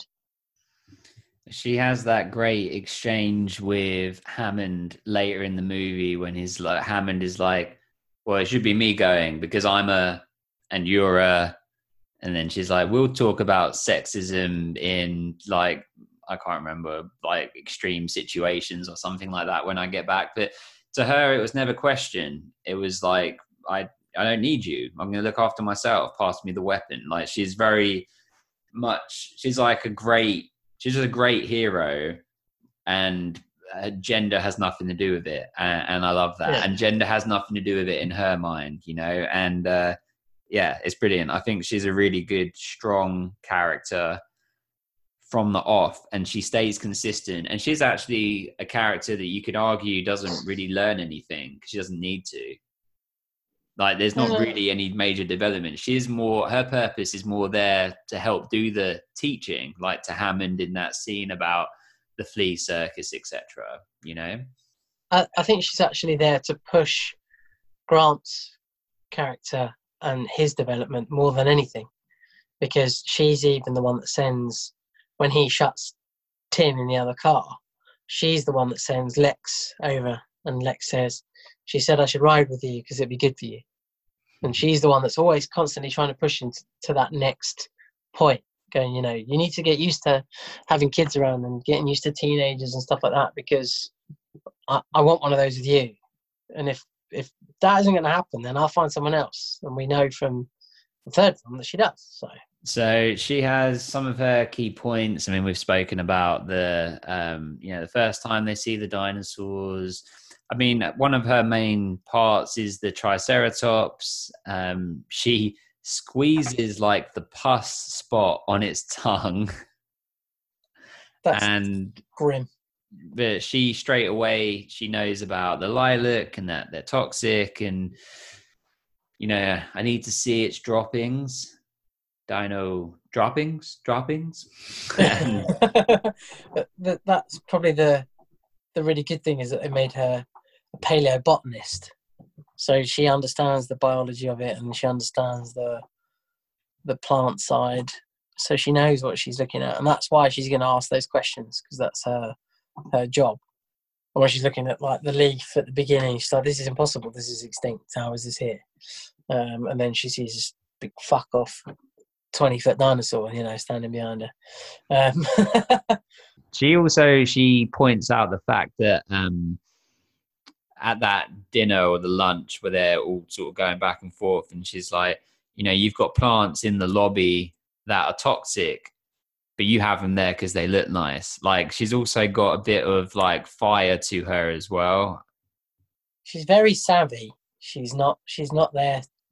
You know, this this is not us trying to not to make this a sexist point of view at all. But she, it's quite the opposite. She's not there for like eye candy or anything like that. Not taking anything away from her because in the film she's an attractive woman, but she's also very headstrong. She knows exactly what she's doing, exactly what she's talking about. She's incredibly smart, and actually, she, you, you know, kind of controls certain bits. She's she's got this hold on um, Dr. Malcolm that he's like he's planning his fourth wife or something like that. the next ex mrs malcolm yeah, basically, she's only interested in the in the science, like the chaos theory that he's he's talking about and going through, and the butterfly effect. And she she even goes like, you you know, tell me more. I want to, you know, she wants to learn, but all she really really comes into her own, like you said, with the Triceratops, and she's going through everything, and she even stays there, doesn't she? They get back in the cars and bugger off, and she stays there with the the guy that works on the park and trying to get to the bottom of why the Triceratops isn't well, and yeah, just trying to get to the bottom of everything, and then and then absolutely smashes it with the the whole scene of turning all the fences back on, and then she gets chased down that corridor, and that raptors come in, but she makes it out, and Well, that that's like a whole horror movie in itself, right there. Like, uh, I I asked my wife when she was watching it um, with me on one of my viewings last week, and I said it was like parallel cutting between Ellie in yeah in that bit with the Raptors in the bunker, and then Grant going down the the electric fence. And I said, which situation would you choose if you had to be in one of these? Which one is worse? And she was like, a hundred percent. Ellie's one's worse because it's like it's in the dark. You know, you don't know where you're going, and now there's raptors in there. Uh, yeah, she's great in that bit. and Mr. Arnold has already been killed trying to do that job, Yes, he has. and we'll get and- we'll we'll get to that. yeah, but she she makes it, and she makes it out of there. She does. She does. She also has a great bit with Muldoon, but I want to save that for when we get to him. and and then obviously we've crescendos with her and Grant holding the door and uh, you know reaching for the shotgun and then going through the the vents at the top and then the the final scene at the end that I think we'll get to a little bit further. But yeah, great character, great performance. Anything else to say on Ellie? no, I don't think so. Then let's move on to the shirtless man himself. Malcolm, Dr. Ian Malcolm, played by the one and only Jeff Goldblum. the shirtless man. Jeff Goldblum from The Fly, Independence Day. You know, he's got a huge back catalogue. And uh, yeah, he is a great actor. I really enjoy Jeff Goldblum. What What do you think of him as an actor? Great, isn't he? Uh, He's in the Grand Budapest Hotel. He's oh, lo- loads of stuff. Honestly, just his voice in itself is is like iconic, isn't it? And the way he talks, um, and the way he sort of constructs a sentence, it's just like like no one else. No one else can do it like him. He he has this his delivery it makes it feel so natural and it it's like this character is perfect casting because he is this sort of eccentric, you know, really clever, articulate person. He has uh, some my favorite lines of the movie um, that we'll we'll go through. But I mean, his introduction into it, he's growling at Grant and Ellie in the helicopter. So in my notes when I when I um when I was rewatching it, um I actually wrote Ian Malcolm, Jeff Goldblum. We meet him in a helicopter, does some strange growling. he, he just does. that. Just keeps doing it as well. Like, what are you doing? It's so mental. Uh, and and then like you said, is touching uh Hammond's knee and straight away is flirting with Ellie and sort of Grant is a little bit kind of I don't know what the right word is, just a bit it doesn't like rub him up the wrong way, but I think he's just a little bit eye roll, you know. All right, okay. Yeah, this geezer. Who's this geezer? And then they don't really focus on Malcolm much when they first unveil the dinosaurs, etc. That's more focused on Grant and Eddie. But when we're then going through the information of how the dinosaurs came to be, and then he gets great dialogue when we're talking to Henry Wu, the scientist, and he's saying about, you know, well, how do you control it? Do you go and look? Do you go and to make sure they're all girls? Do you go and lift up the dinosaurs' skirts? And you know, saying that you know life will. What did you say? Like push boundaries dangerously, but sometimes you know they'll push through boundaries and this, that, and the other, and life uh finds a way. He's brilliant. I think he's got probably some of the.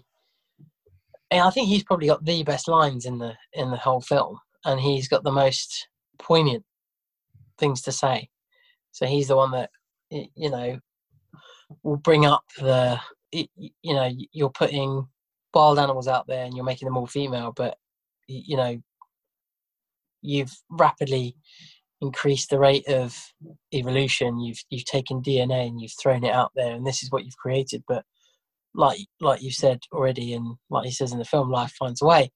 And he he even says later on, "God, I hate him when I'm right," um, because he's he just says all this stuff that you know just just always that happens, and everyone else kind of backs up what he says around it as well. So um, Dr. Grant and Dr. Sattler, although Dr. Grant probably just like exactly like you said, is that eye rolling, oh, who's this tosser?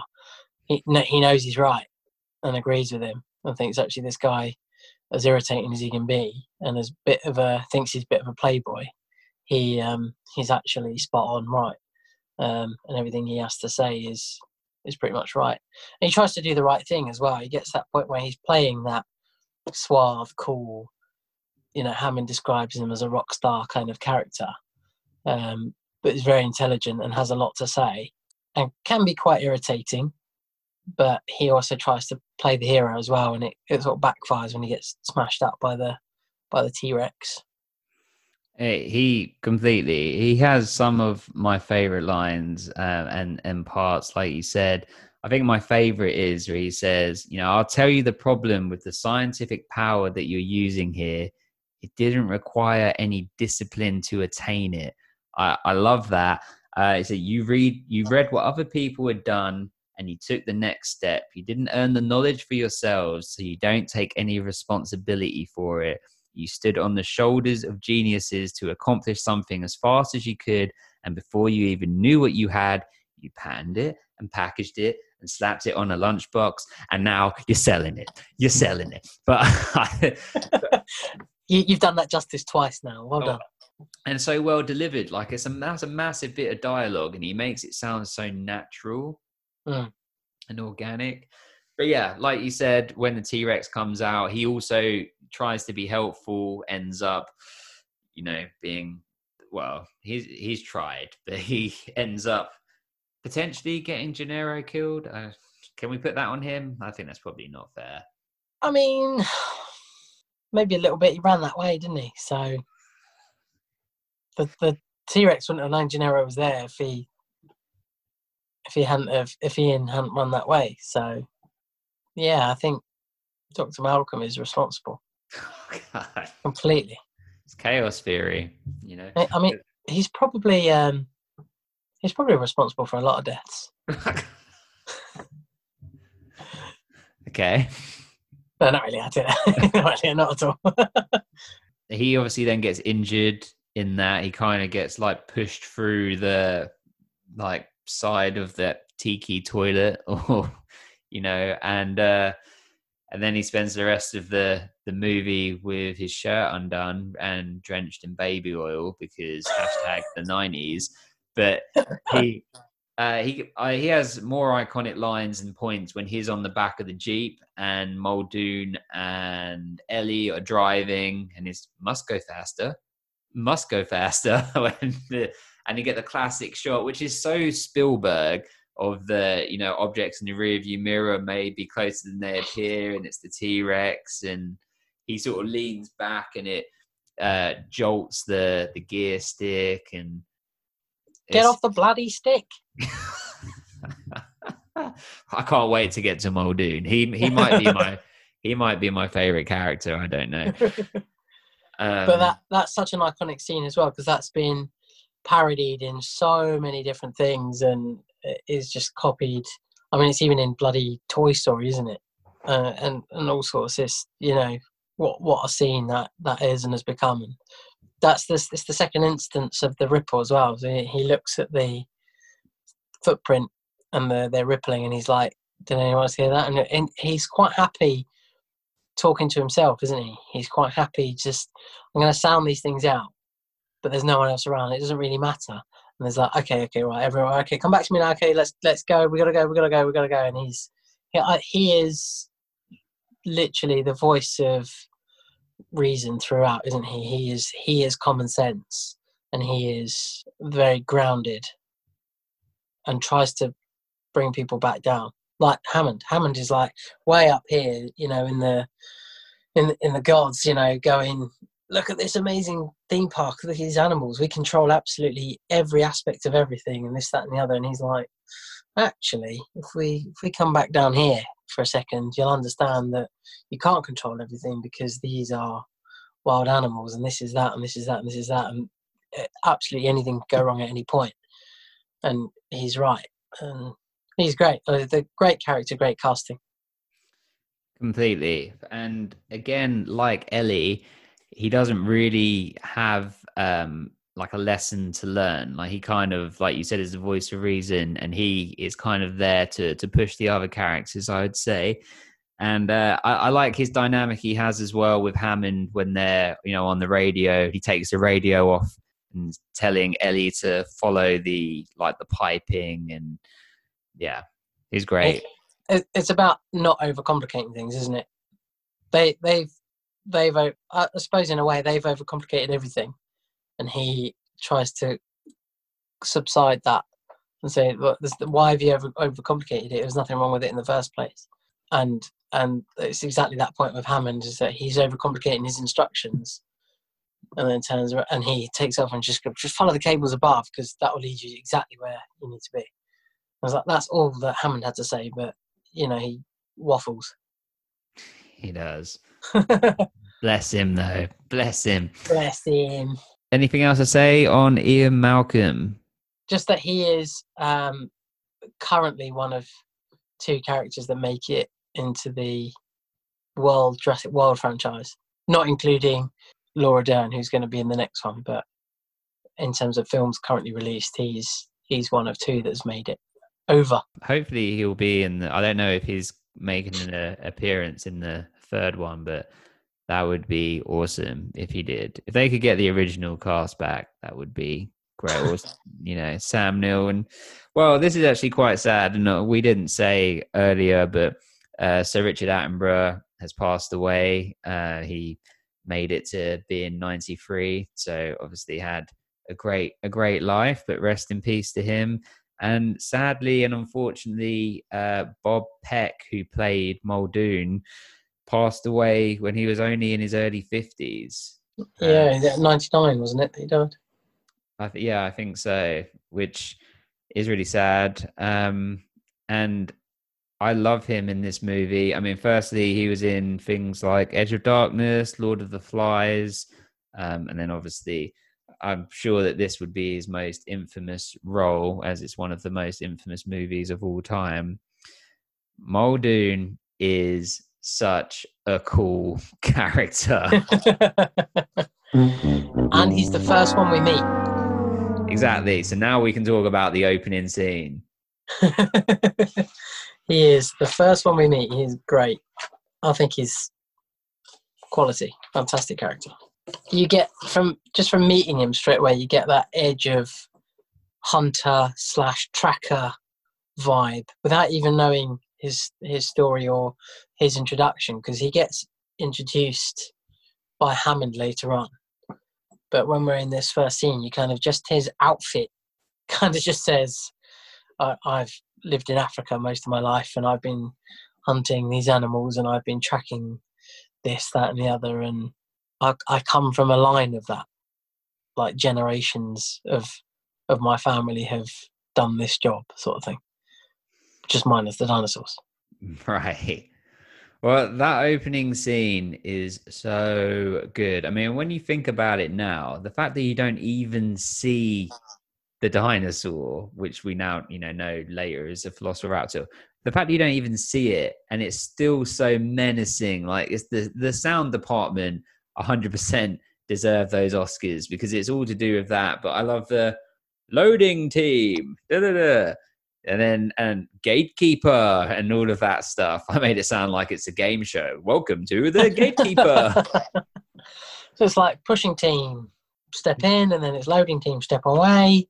Gatekeeper, up you go. Get like Jophery raise the gate, and then that's when he lifts the gate up, and Velociraptor's calculated it all because he, you know, uh, as Muldoon expl- explains later on, they're smart and they learn and they remember they remember. exactly that. And um, and that's when you, you know this is what kicks off the whole premise of the film. This guy gets sadly uh, Jophery Brown is the character name gets uh, falls down and gets caught by the raptor, and the raptor kills him. Well, it's before we even get to that point, the fact that there's so many people there for the for the one movement of the dinosaur kind of gives all this gravity and weight to the scene that it's this serious. You have to have this level of organization, different teams, and all of this stuff to move this one thing that we don't really, you know, know what it is at this point. It, he stays calm even when uh, that guy like you know, initially gets taken and he's like runs in and he's holding him and then he's like with the like tasers or electric shockers or whatever it is, he's like, push her back, push her back, like or no, work her back, isn't it? It's like work her back, work her back, like as in it's still like methodical, it's not panicking. Yeah, this he, his his job is almost like preservation of, of the animal. Mm. Let's keep it let's keep it alive the preservation of the animal up until the very last point. This is this it's got too far now. Now we have to we have to we have to What do we have to do, Dom? We have to shoot her. Shoot her.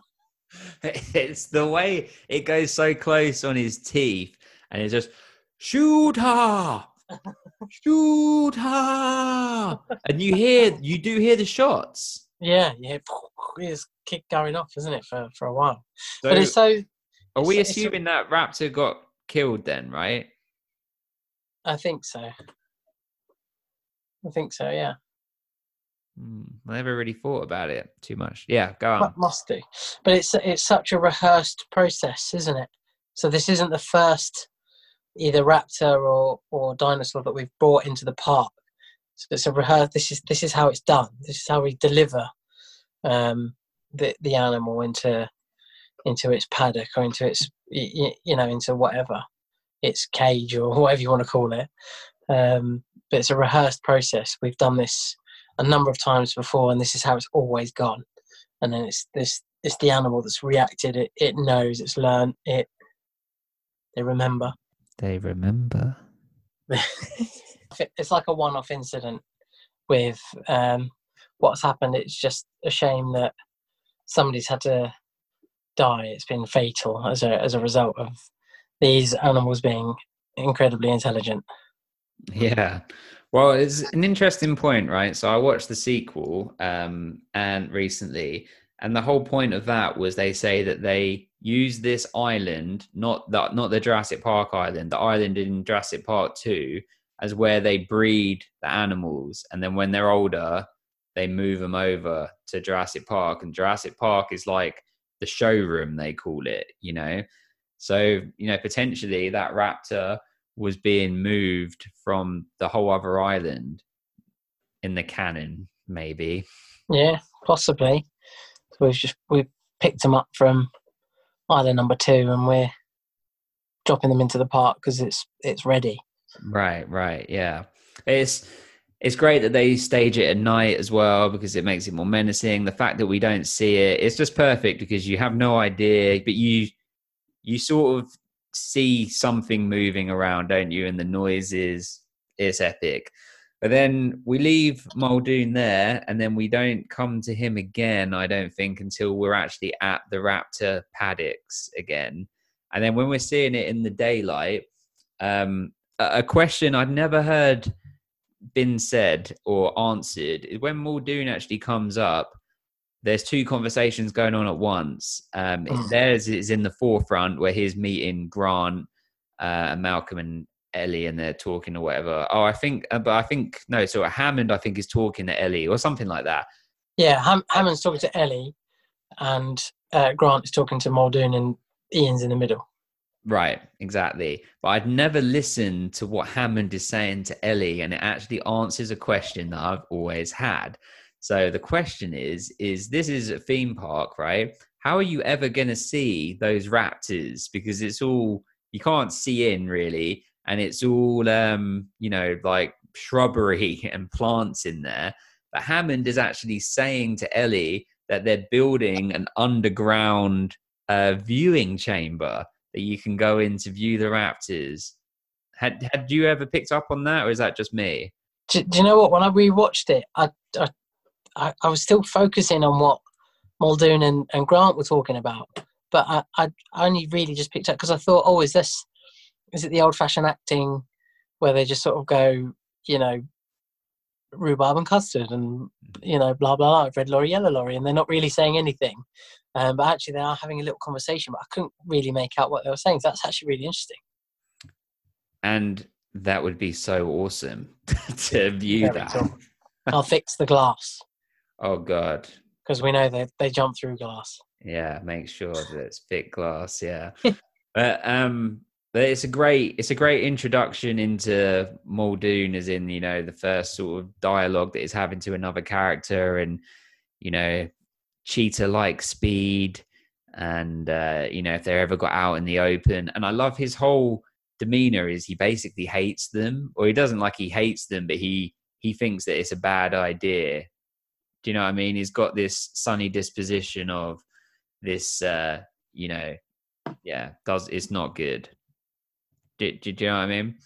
yeah absolutely And then, uh, and then we get the whole bit of, you know, the the the head, the alpha raptor that it came out and ate all of its siblings or whatever, except for two of them, and you know has them systematically checking the fences for weaknesses. They remember and all of that. It's just it again. It goes back into from Grant's bit at the beginning. It's like building up these raptors more and more and more and more and more. So the suspense is building for when we finally meet them. yeah we're not sure who to fear the most the raptors or the t-rex Yeah, it's kind of like folklore tells us that the T Rex is the the big you know thing that of dinosaurs to be feared, but actually Jurassic Park puts the most work into making us fear the Velociraptors. yeah absolutely and and muldoon's a big part of that and he's obviously become an expert in them and kind of pack mentality Yeah, yeah. And then he's kind of in the background for bits. He goes with Ellie to go and find you know, at the end of the T Rex attack, and you know they find Malcolm, and he's driving the jeep that we spoke about already. And then his next big bit is uh, when he goes with Ellie to go and turn the power back on. And as soon as he comes out, he sees that the raptors have escaped. He can see the the um, tracks going into the into the woods, and then it's maybe my favorite bit of the movie, which they cut when it was released in China, um, where they where he's um, we're being hunted over there in the trees. I've got her. Turned into Elizabeth Hurley at the end. you wish you were Elizabeth Hurley. You wish I was Elizabeth Hurley. You're not wrong. And then it's just great cutting, and then uh, run. And she like runs off, and then uh, cuts in and back, and then we get to his hunting the the raptor. He decides to pull out the I don't know what bit it is. Is it like the arm hold or whatever? Why didn't he do that before he walked in? Yes, this is this is the extendable, like um, shoulder rest, isn't it, of the of the shotgun? Ridiculous. Yeah. Why is it either one? Why isn't it already out? Or two, you don't need it to fire the weapon, so why put it out in the first place? But you know, it's just one of those plot devices to create tension, isn't it? Because he has to he has to click it without making a noise. And this is it. This is, we're going to try really hard to click, click it down. Okay, I didn't make a noise. I'm in a comfortable position. I took my hat off earlier, so they think Yeah. I might. They're going to think I'm over there because they can see a hat, and uh, and then all of a sudden, Is that why it he did si- that? yeah, probably. So it's a bit of a distraction, isn't it? So if if there's three of you, well, there's actually two of you because we don't know where the third one is. But I'm watching you. I can see you. I'm going to put that over there, and you're going to think I'm. So if I had a hat on and I'm hiding behind my desk, you're going to think I'm still here, but actually I'm over there. You know, it's got a bit of a distraction, isn't it? Um, make you kind of focus on that while I'm the other way going to shoot in the face. Um, and then we get, then we get the probably, you know, it's up there with the top top three to top five most iconic lines of the film. When he says, No, no, your turn. "Clever girl," ripped to shreds by a raptor. He gets off a shot. Does he? He gets off a shot as he goes down. Gets off a shot, but uh, obviously doesn't connect. Contact. The the the music, the musical cue or the noise when it puts its face through the uh through the bushes and it's right there. It almost looks like it's like smiling at him. But that like when it's like that animatronic, it's so good. That moment of because you because yeah, we know it's coming because we've we've seen it a million times. But you watching that from the first time, even though it's been put in your mind and foreshadowed and peppered in from the beginning that this is how they hunt and whatever, you don't see it coming. The way it just and then yeah, clever girl. It's too late. He knows it's too late. He he knows it's too late, but there's there's still no fear. He just Well, doesn't seem to have fear. I think he kind of respects it in a way. It's like because he's like a hunter. He's been hunted. You know, it's kind of like, well, this is this is his life, isn't it? He's just been outsmarted. Um, ah, there's such a great scene. But yeah, there was in the Chinese release, they re-released it in 3D. Um, well, I think in 2013, something like that, and they cut out that scene. They cut out the the the goat being it's you know when it's like leg gets thrown onto the jeep Yeah. they cut that bit uh i think they cut when nedry dies as well Oh. yeah It's weird. yeah so that's the end of muldoon what Ah, a dope character though he's great. so it's time to move on to gennaro The blood sucking lawyer. who's played by Martin Ferrero. I hope I pronounced that right. He was in Heat, he was in Planes, Trains, and Automobiles, and he is the blood sucking lawyer in Jurassic Park. He has that, he has the the scene with like the head miner guy. You know when he walks off of the boat and they're doing this exposition about the lawsuit and everything, and he falls over. Do you think that was genuine? It looks genuine to me, or do you think that was choreographed? I'm I'm not sure. And I always like to ask these questions on these things. You know, like when we did Little Giants, um, and we had to ask Shauna if she'd actually fallen over, and it was she genuinely fallen over, and they kept it in because she was just like so tired. But it genuinely looked slippery. But the guy that plays Juanito, so Miguel Sandoval, who's playing Juanito, who he goes hola hola hola Juanito when he when he meets him, he says in Spanish, "I bet you a thousand pesos he falls in when he's being pulled on that raft." Ah, that that he's he's just like you can he's got no balance and he's you, you know it's very much um city boy always worn a suit to work very uncomfortable in this environment but is being thrown in and has to go and deal with these people meet these people and he's you know walking onto their kind of territory and their familiar surroundings and they're kind of going to take the piss out of him a little bit and um yeah, it's not his scene at all, but he's doing what he's been asked to do. that's crazy, and that's just from you speaking Spanish. Just you just heard it. It wasn't like you didn't read that anywhere or anything. Yeah, yeah, just know what he says. He literally just says, "I, I bet you a thousand pesos he falls in." Why are you always Why are you always trying to be so humble on the Spanish? Why? Why? Is- Why don't you just own it, man? It's dope. You're bilingual. It's dope. okay, fine. You speak understood it. languages, bro. and then he sort of has the bit. It's kind of exposition-y when they're first off the helicopter, and then he's like, you know, I'll shut you down, John. And then you know he's like, in 48 hours, I'll be accepting your apologies. And and then yeah, he's like on John's side with Coupon Day. We've sort of spoken about that.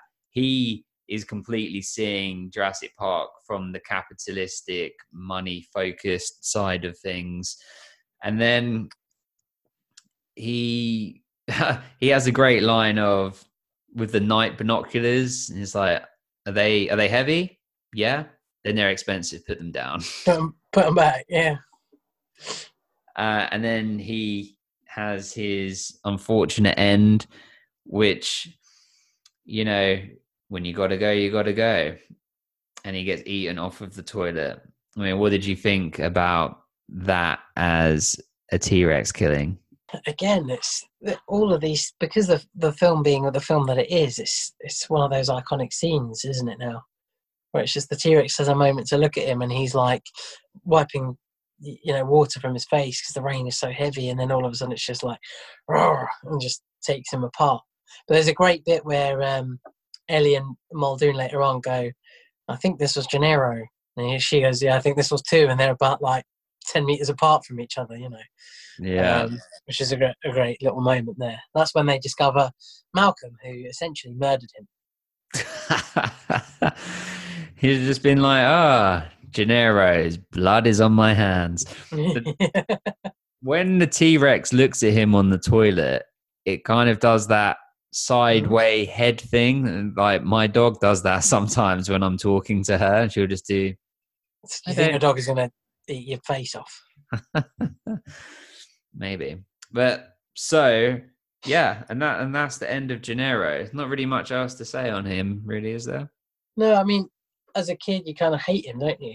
But you you start to realise that he's there to do a job. So that, like we said at the beginning, his whole his whole the whole premise of this film is is that there's a lawsuit and these people need to kind of endorse the park to say it's safe, and he's there as a representative of the investors of uh, I assume InGen and, and John Hammond's uh, business, and he's there as their representative. And like he says, if if if they're not convinced, I'm not convinced. We'll shut you down. So it's it's all on him. It's you know it's his decision. So maybe Hammond set the T Rex on him. Yeah. Got to get rid of this guy.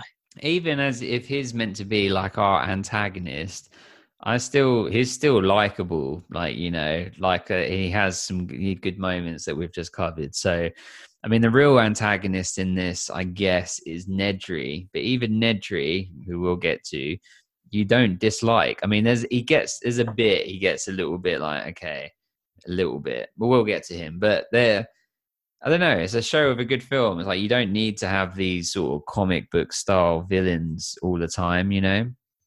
there's um yeah i agree with you completely there's there's always films that i end up watching and i'm one of these people that i i, I don't mind knowing the end of a film before i watch it i'm quite happy knowing before i go because if i get attached to a character that i really like and i don't know that they die at the end or they don't they die partway through i get a bit annoyed i get a bit frustrated um, because i think i've invested this time in, into getting to like this person and, and feel like i'm getting to know them and then you've just wiped them out. You've killed them, uh, and it's it's very very frustrating and very annoying. I find that quite annoying. If I go in with the preconception and, and the knowledge that this person's already going to die, I'm okay with it.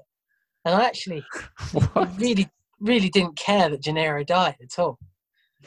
But- So right, Dom, we've spoken about this before. The fact that you ha- you know lack emotion, and like maybe this is part of it. Like you would you, you have to have previous note like notice. Like this is why I cried when Mellish dies in Saving Private Ryan because I was connected to the character.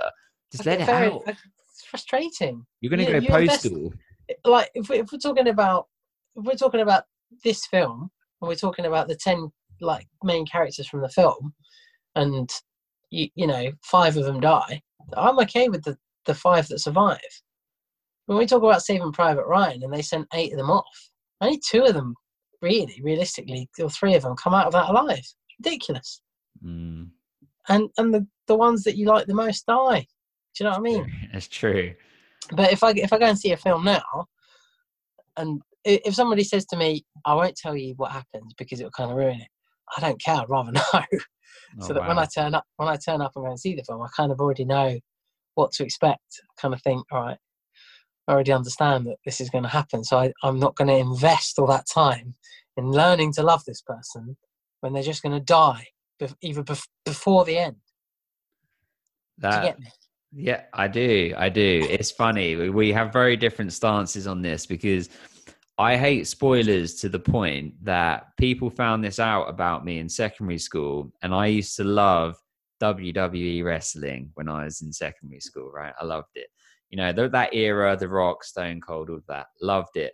Um, and they used to air it in America like the night before it would be here in the UK and I'm not going to call them friends because they weren't. I, foes or people in my school would go on the internet.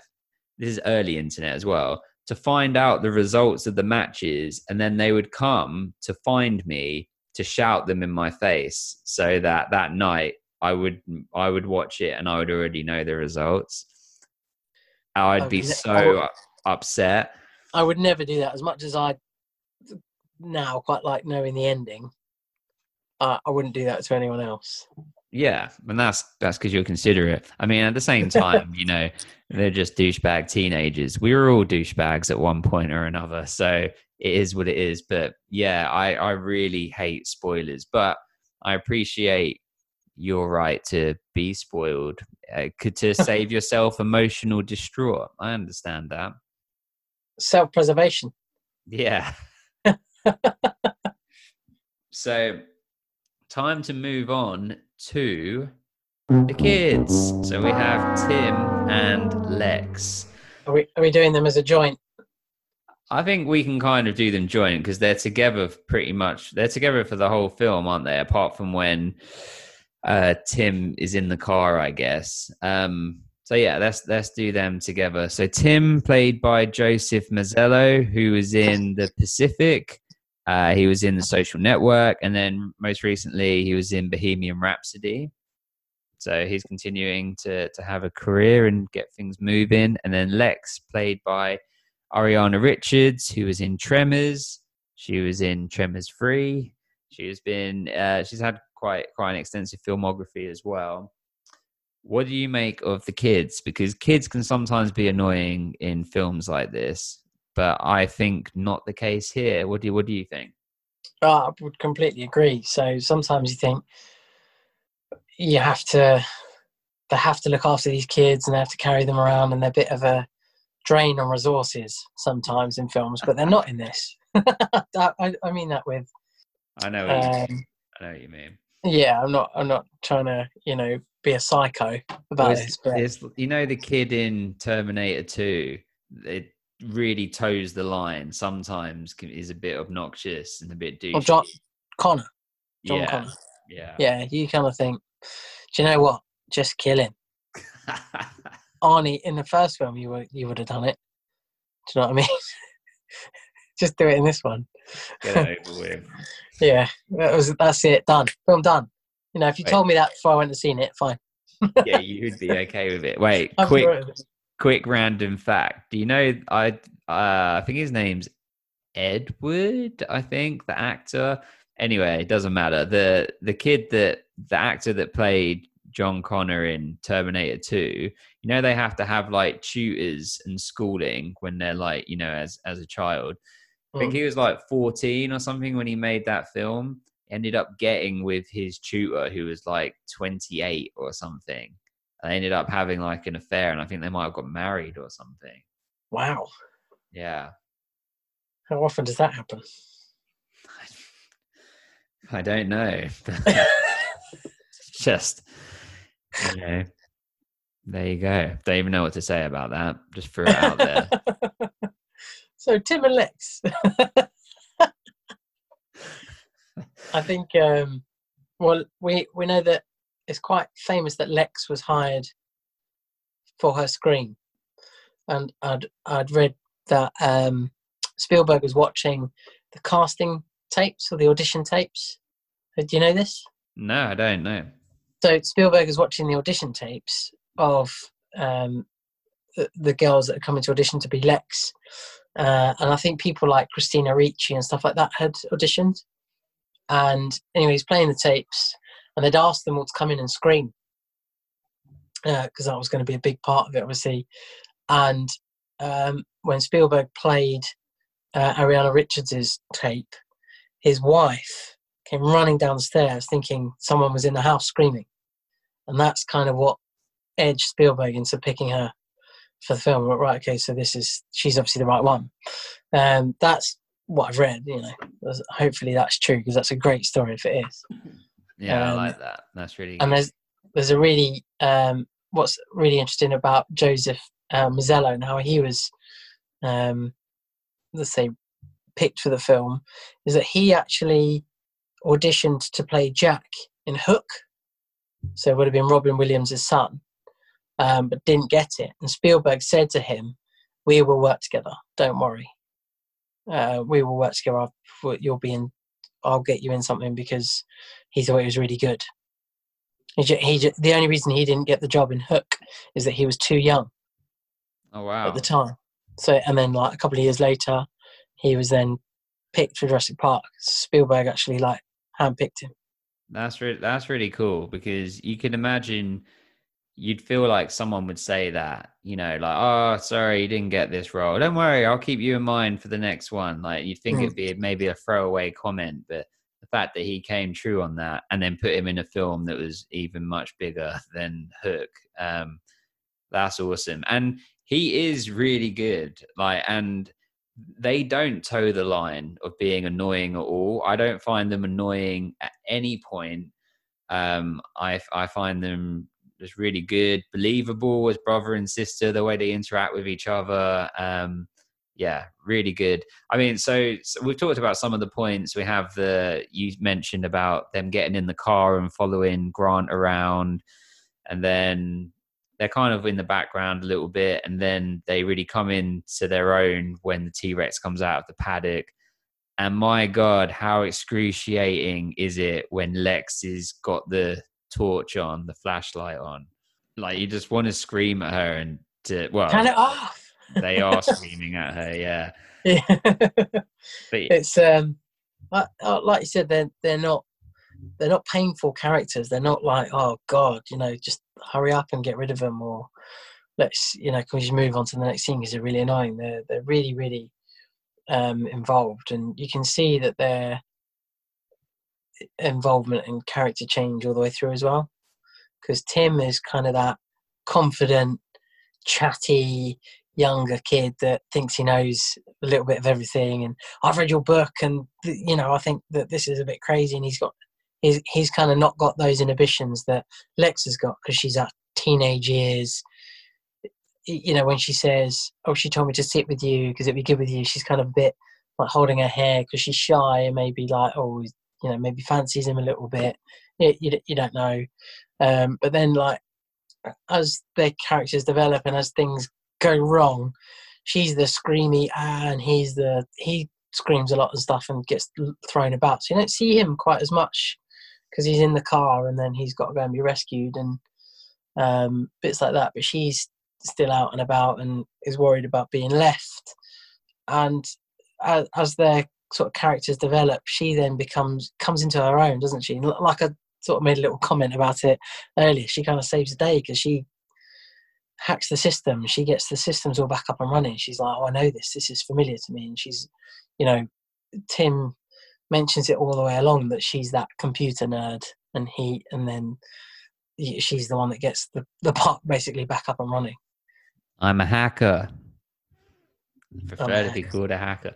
Yeah, no, com- completely. I mean, and even when she's like got the flashlight on, she's like saying, "I'm sorry, I'm sorry." It's like it's even it's not it's not intentional. And then that bit when the T Rex goes through the sunroof of the car and it's like on top of them, it's so good. They play it so well. And then yeah, when she's outside and she screams, and it is like a perfect scream, and then like when he, he cups her mouth and then it's like you know and that bit when the t-rex comes down and they flash the light in its eye and its pupil dilates it's such a good effect. Really good. so good. Sorry just a quick tangent. And then yeah the whole thing we mentioned the car going over the side stuck in the tree going up the tree down the tree all of that uh lex getting sneezed on is kind of a cruel but you know dark humored joke. Um uh, all of those moments are really nice. And then yeah going over the fence we mentioned already. But they've then- got some great like comic moments between them. But Timmy ha- has more of them, I think, because he um he count he says, "Okay, I'll I'll jump in three, one, two, electrocuted, CPR, cough, cough, cough, wakes up, and goes three, and then you know Grant has a little laugh at it, at that and gets them back, calls him the human piece of toast, um, and then the iconic scene in the kitchen. This is when the, so her with the jelly first, though. Her with the jelly. That look. That her, I hadn't realised because I always think I always look at the jelly when she's shaking, and then but on my rewatch, I, I looked at her eyes. Her eyes just get wider and wider, and it just looks like genuine fear.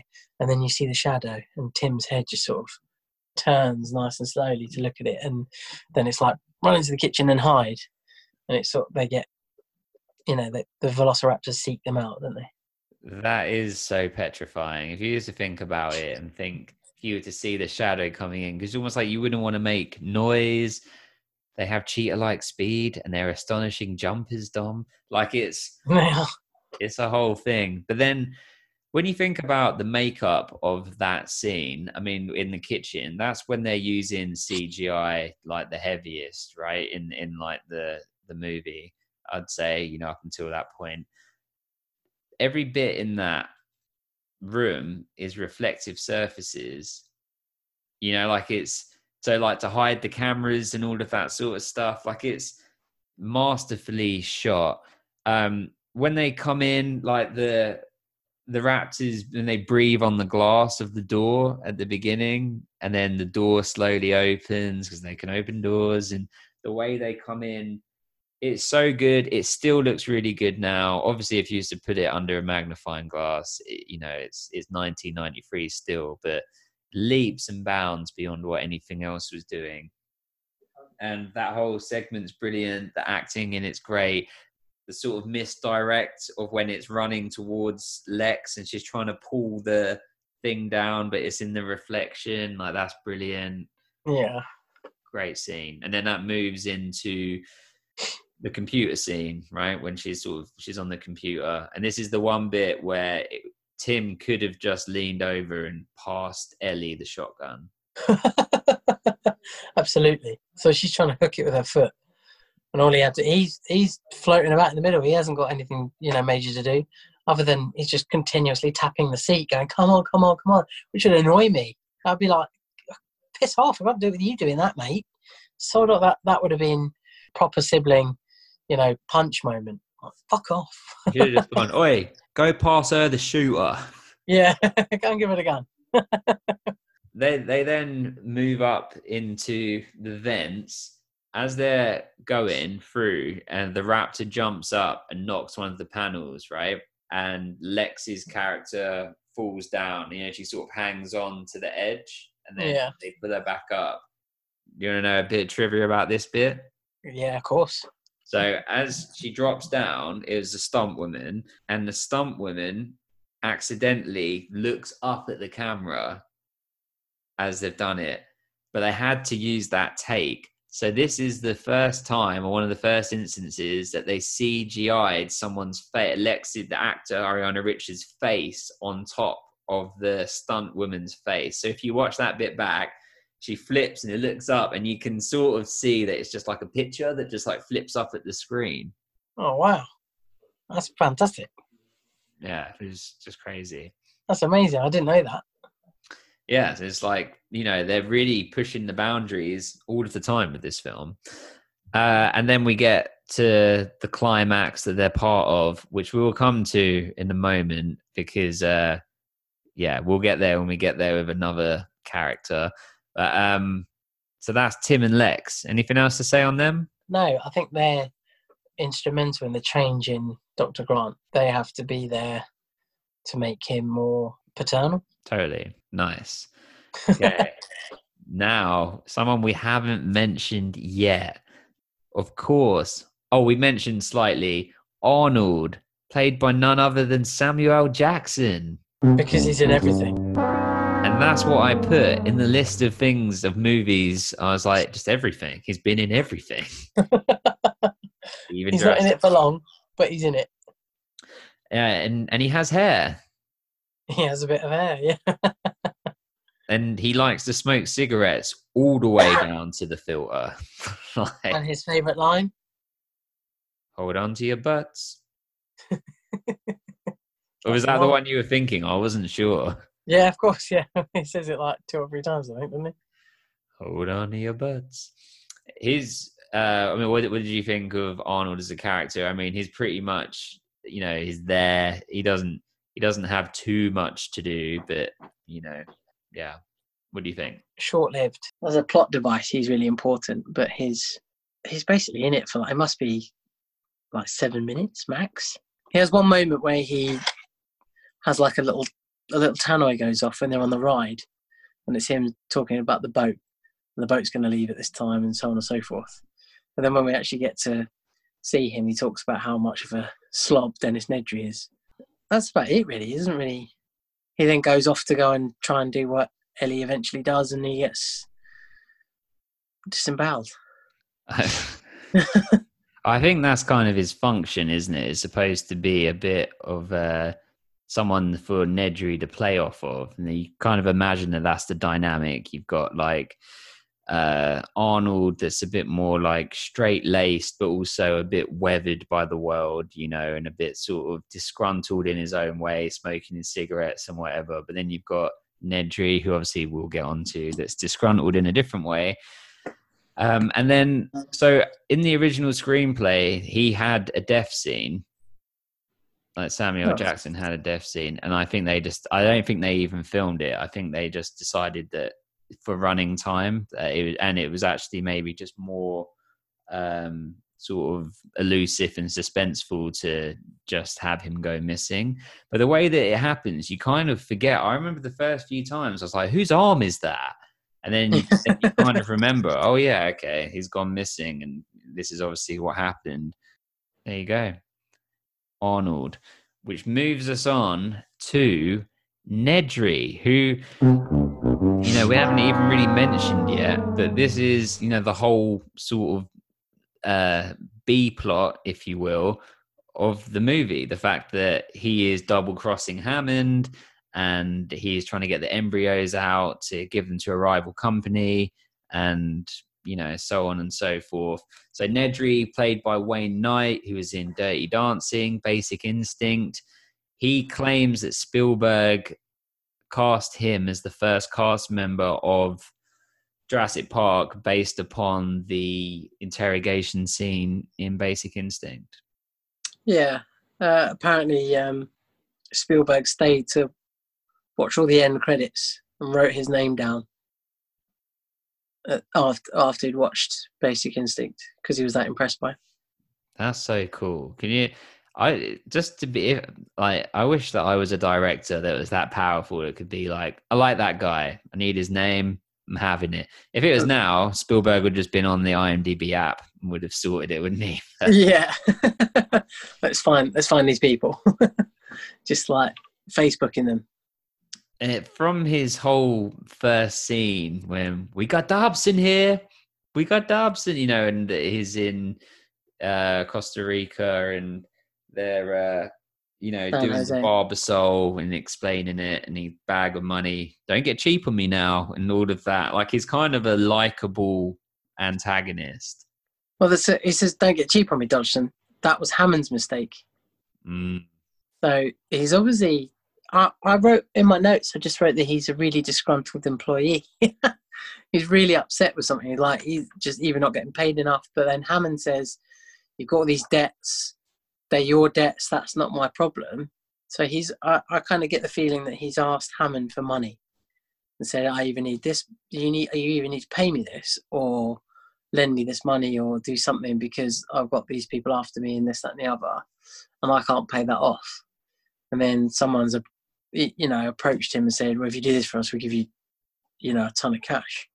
So I get this feeling that Hammond wouldn't help him out, but probably could have done, and that's why he's got these this problem. So yeah, this this sort of subplot, like you said, has has got a lot of links and basically commands the the main plot because everything that he does massively impacts on everyone else.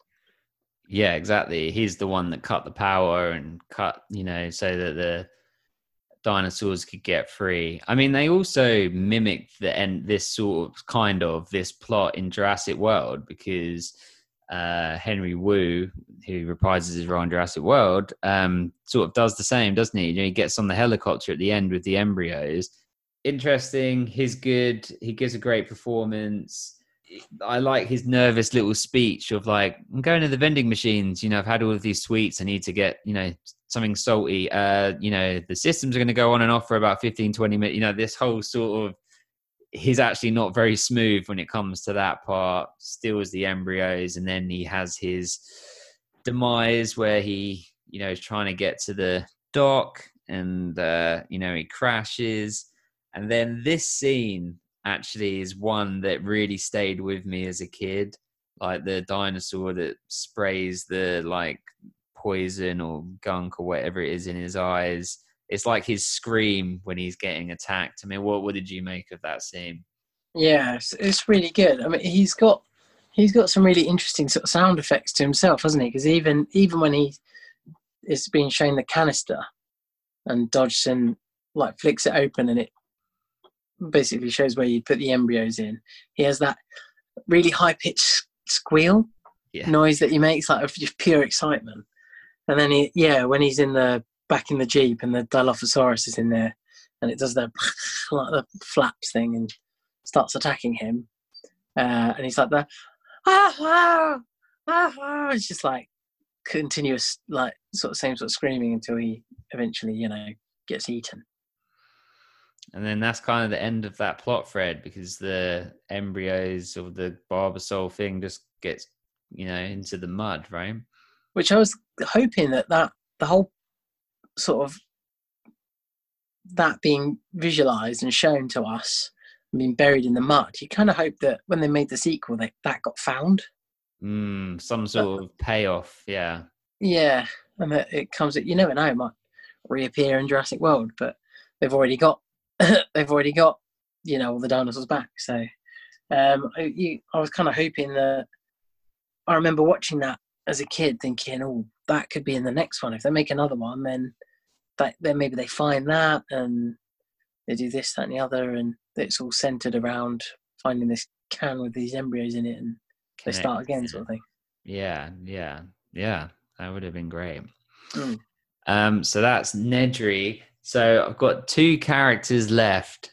Okay, they're technically not human, but I feel like we have to talk about the T Rex and then we have to talk about the Raptors. I mean, we've kind of spoken about them anyway, but just to say on the T Rex, I guess the only bit we haven't spoken about and the Raptors that comes together is the final scene, which apparently wasn't scripted until like right towards the end. Like they had everything in place but they weren't really sure how they were going to end the movie. And then they added the t-rex coming in at the end as kind of a, a last minute decision that actually the t-rex is kind of the hero and needs to have that final bit of you know saving the day which it does as the raptors are coming in and attacking the children and grant and ellie and yeah, and and it comes in. The T Rex comes in, saves the day, lets out the massive roar. The banner perfectly falls down as it's letting that out.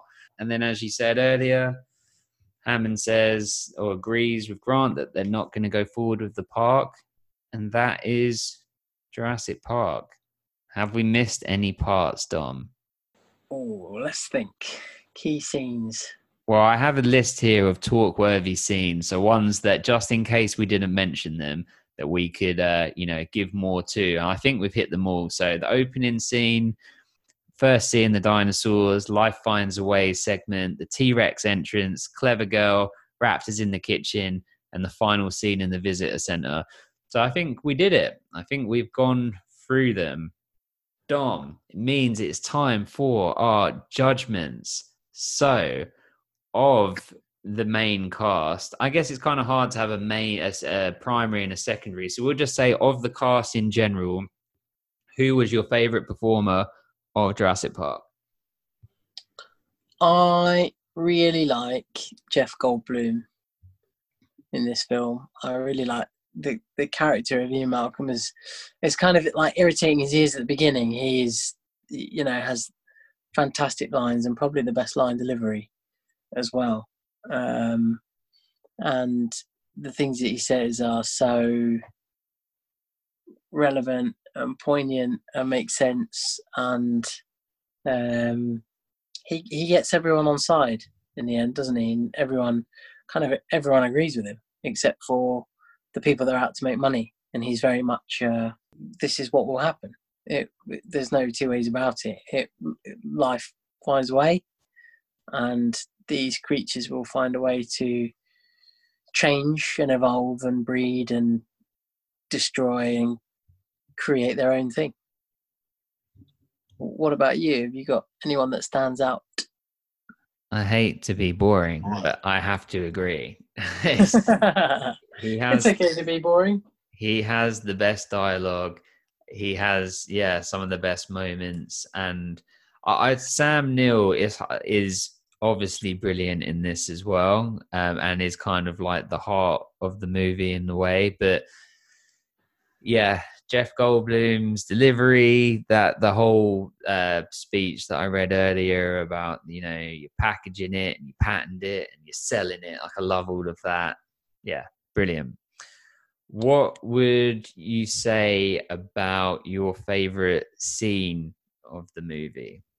I really like uh, Muldoon in the little foresty bit with Ellie, and he like tells her to run, and he's hunting the raptors, and then all of a sudden gets caught, and he is that realization. He's like, I know I'm about to die, but I'm going to go out fighting, and I'm actually really impressed by these animals, and you know, I thought I had a better grasp of them than most, and they've they've even outdone me and it's that that clever girl moment is fantastic. I love that bit.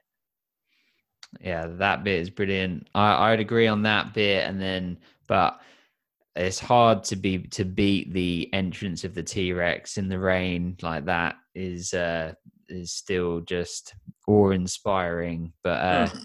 but yeah, that that moment is also brilliant. There's there's little moments throughout it though, like all the way through that that I love. It, you know, little bits like when they get into the control room and Dr. Grant looks down and goes, "Get the door locks," and looks up, and the raptor's there, and um, just all bits like that. There's so so many good bits, but they're they're two that really sort of stand out. Both raptor related as well. Nice. Excellent. Well, Dom, it's time for the subjective and the objective ratings. So, this is your first time with us. We have a subjective rating. So, out of 10, what is that? What do you give the movie on its nostalgic value personally to you? And then an objective rating just based on like your film critic perspective. Or would you give it from a 2020 point of view? So, Dom, what is your subjective and objective scores for Jurassic Park? So, from a personal point of view, um, and how I feel about the film, and kind of watching it over the years, and growing up watching it, and watching it with friends, and watching it with you, and watching it with my parents, and, and all sorts. Uh, this film is is definitely up there. Um, so I'm going to give it a nine. This is a nine out of ten for me. And then my rating for how it holds up today and kind of what I think of it from a reviewer's point of view is, you, you know, I, I genuinely do think it still holds up today. You know, we talked about some of the CGI and stuff like that, but if you if you look at that being 90s filming, you, you it's still amazing and still really really good. Um, I think there are some like obvious errors in there, like the T Rex coming out of the out of its paddock at one level and then everything dropping at another level. And these things happen in these films, you know. Um, nobody's perfect. Continuity is is is difficult at times, especially if you're on a budget and on a time scale, and you've got to make these things happen. So things change. So I think from that that kind of point of view, maybe an eight point five out of ten. That's that's where I leave it. So still like very high. Still kind of on a par, I think, with IMDb and Rotten Tomatoes. Nice. What about yourself? Well done. This is going to be a first for me. I'm going double tens. Oh my god, we're getting Double. double tens. Double tens. You are ten and ten in this. You're ten and tenning. Oh, I'm 10 and 10ing all day, baby. This is, Oh shit.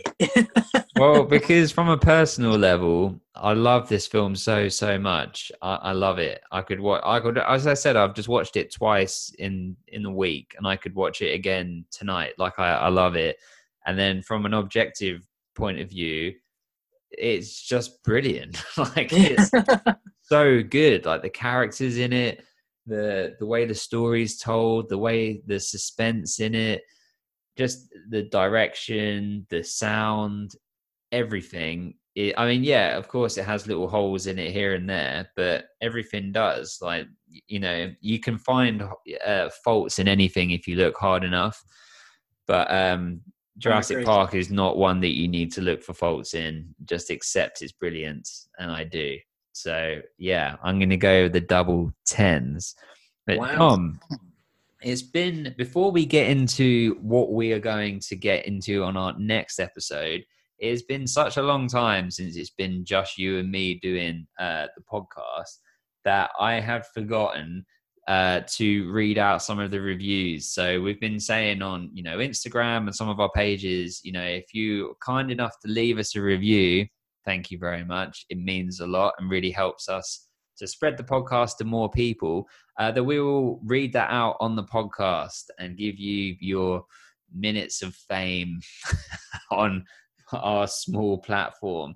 So I just wanted to, uh, you know, shout out a few people that have uh, been kind enough to leave us some stuff.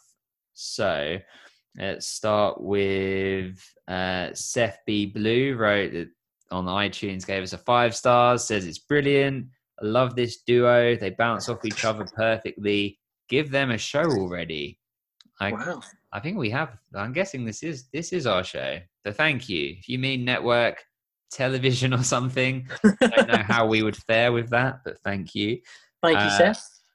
Yeah, they, she, they said they love the films and level of detail they go into. So thank you. We have uh, Billy Bobby wrote, What a podcast. These guys are brilliant. So funny, and their film knowledge is really good. They often have guests on from films too. Makes for great listening to the stories from the actual actors and the classic movies from your childhood. So Thank you, Billy Bobby, as well. Thank you, Billy Bobby.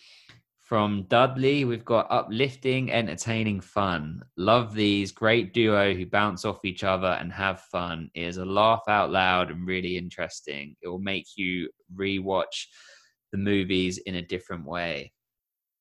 Nice. Thanks, Dudley.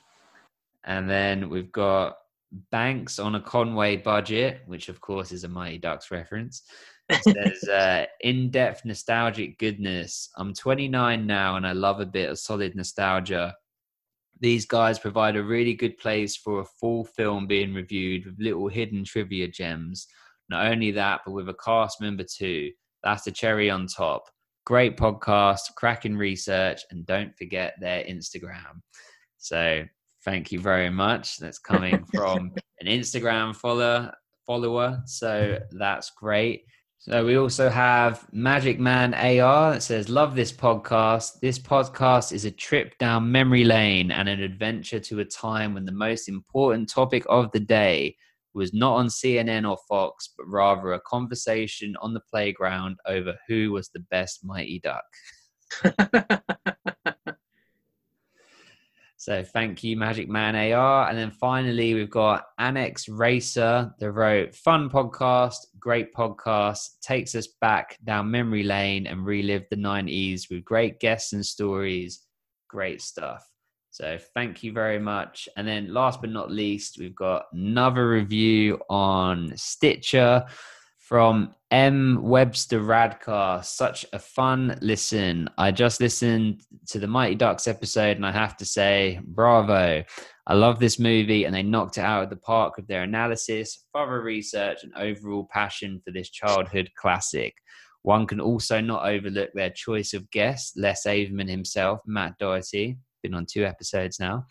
Dorothy and other big name guests they get for future episodes may not be the Hollywood elite, but they are super important to me and my childhood. The nostalgia is real with this one. So thank you. That's from the Radcast, which is uh, another 90s like nostalgia podcast, which is really dope. So check them out on Instagram and wherever you get your podcasts. So thank you everyone for the reviews. That means a lot. Um, it really helps us. So we're super grateful for that. So thank you very much. Thanks, everyone. It, yeah, it really does mean a lot. And um, share the podcast with others. Let others uh, listen to it. You, you know, hopefully you have someone that's that's like-minded. So, like me and Simon, and you've got a friend that that might be interested too. Then, then point them in that direction. It'd be great to uh, hear their feedback on it too. Excellent. Well, Dom, is that time, my friend, as you chose Jurassic Park for me to do the deep dive on.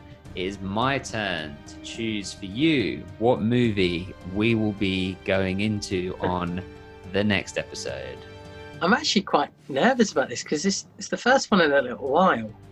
Um, because we've had, you know, some of the actors on and stuff like that. That's kind of dictated the film we've been looking at and kind of the succession of films that we've we've done. Uh, and now we've gone from doing one just us two again to having one picked for me that I have to go and watch. Um, and I have genuinely no idea what's coming. I'm a bit nervous. Well, you're right to be nervous, my friend. oh no. what have you done? well, so we went big and bold with this one, and this has to be the biggest movie that we've covered. Well, Saving Private Ryan's very big, of course, but this, in terms of like box office gross and uh, you know, yeah, this one it must be the biggest one, right, that we've done. Absolutely, yeah. So maybe it's time to go off the track again a little bit. Oh no.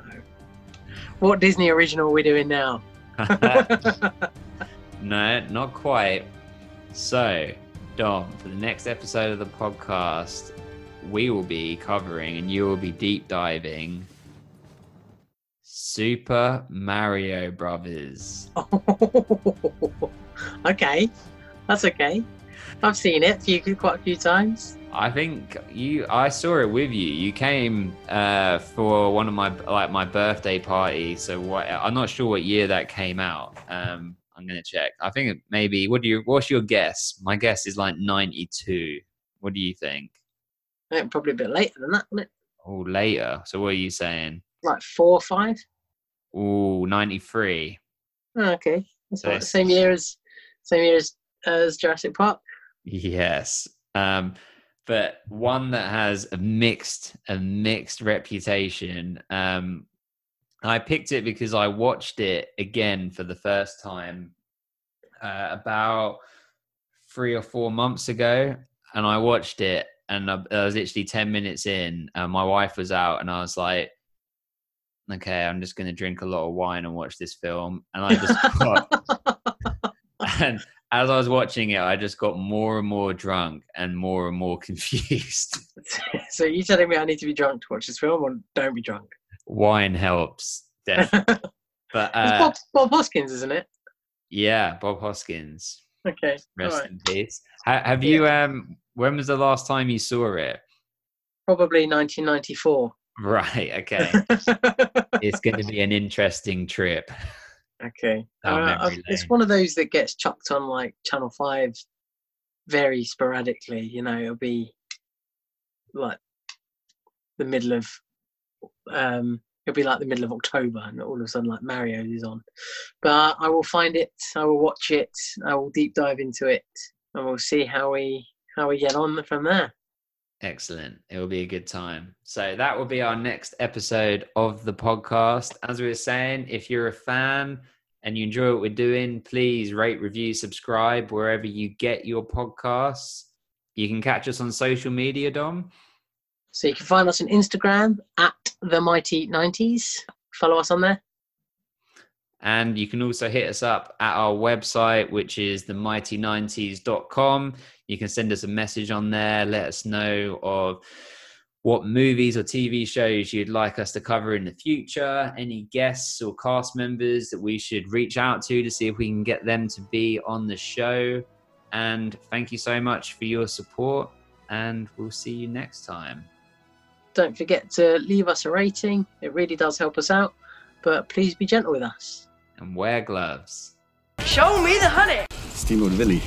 Don't want to raise your kids. I don't even like kids. His name is Robert Paulson. You're not even a has-been. You're a never was. I'm Woody. Howdy, howdy, howdy. I'm gonna show you God does exist. I am invincible! Go, baby, go! Once again! I see pride. Junior! I see power. I see a badass mother who won't take no crap off from nobody. That's right! Right. There's not a man today who could take me away from my God. You get looking. You're hot. It's like looking in a mirror, only not. And I don't think they give them for surfing the internet. Go, baby, go! And when everyone says it can't be done, ducks fly together. Shooter! Shoot!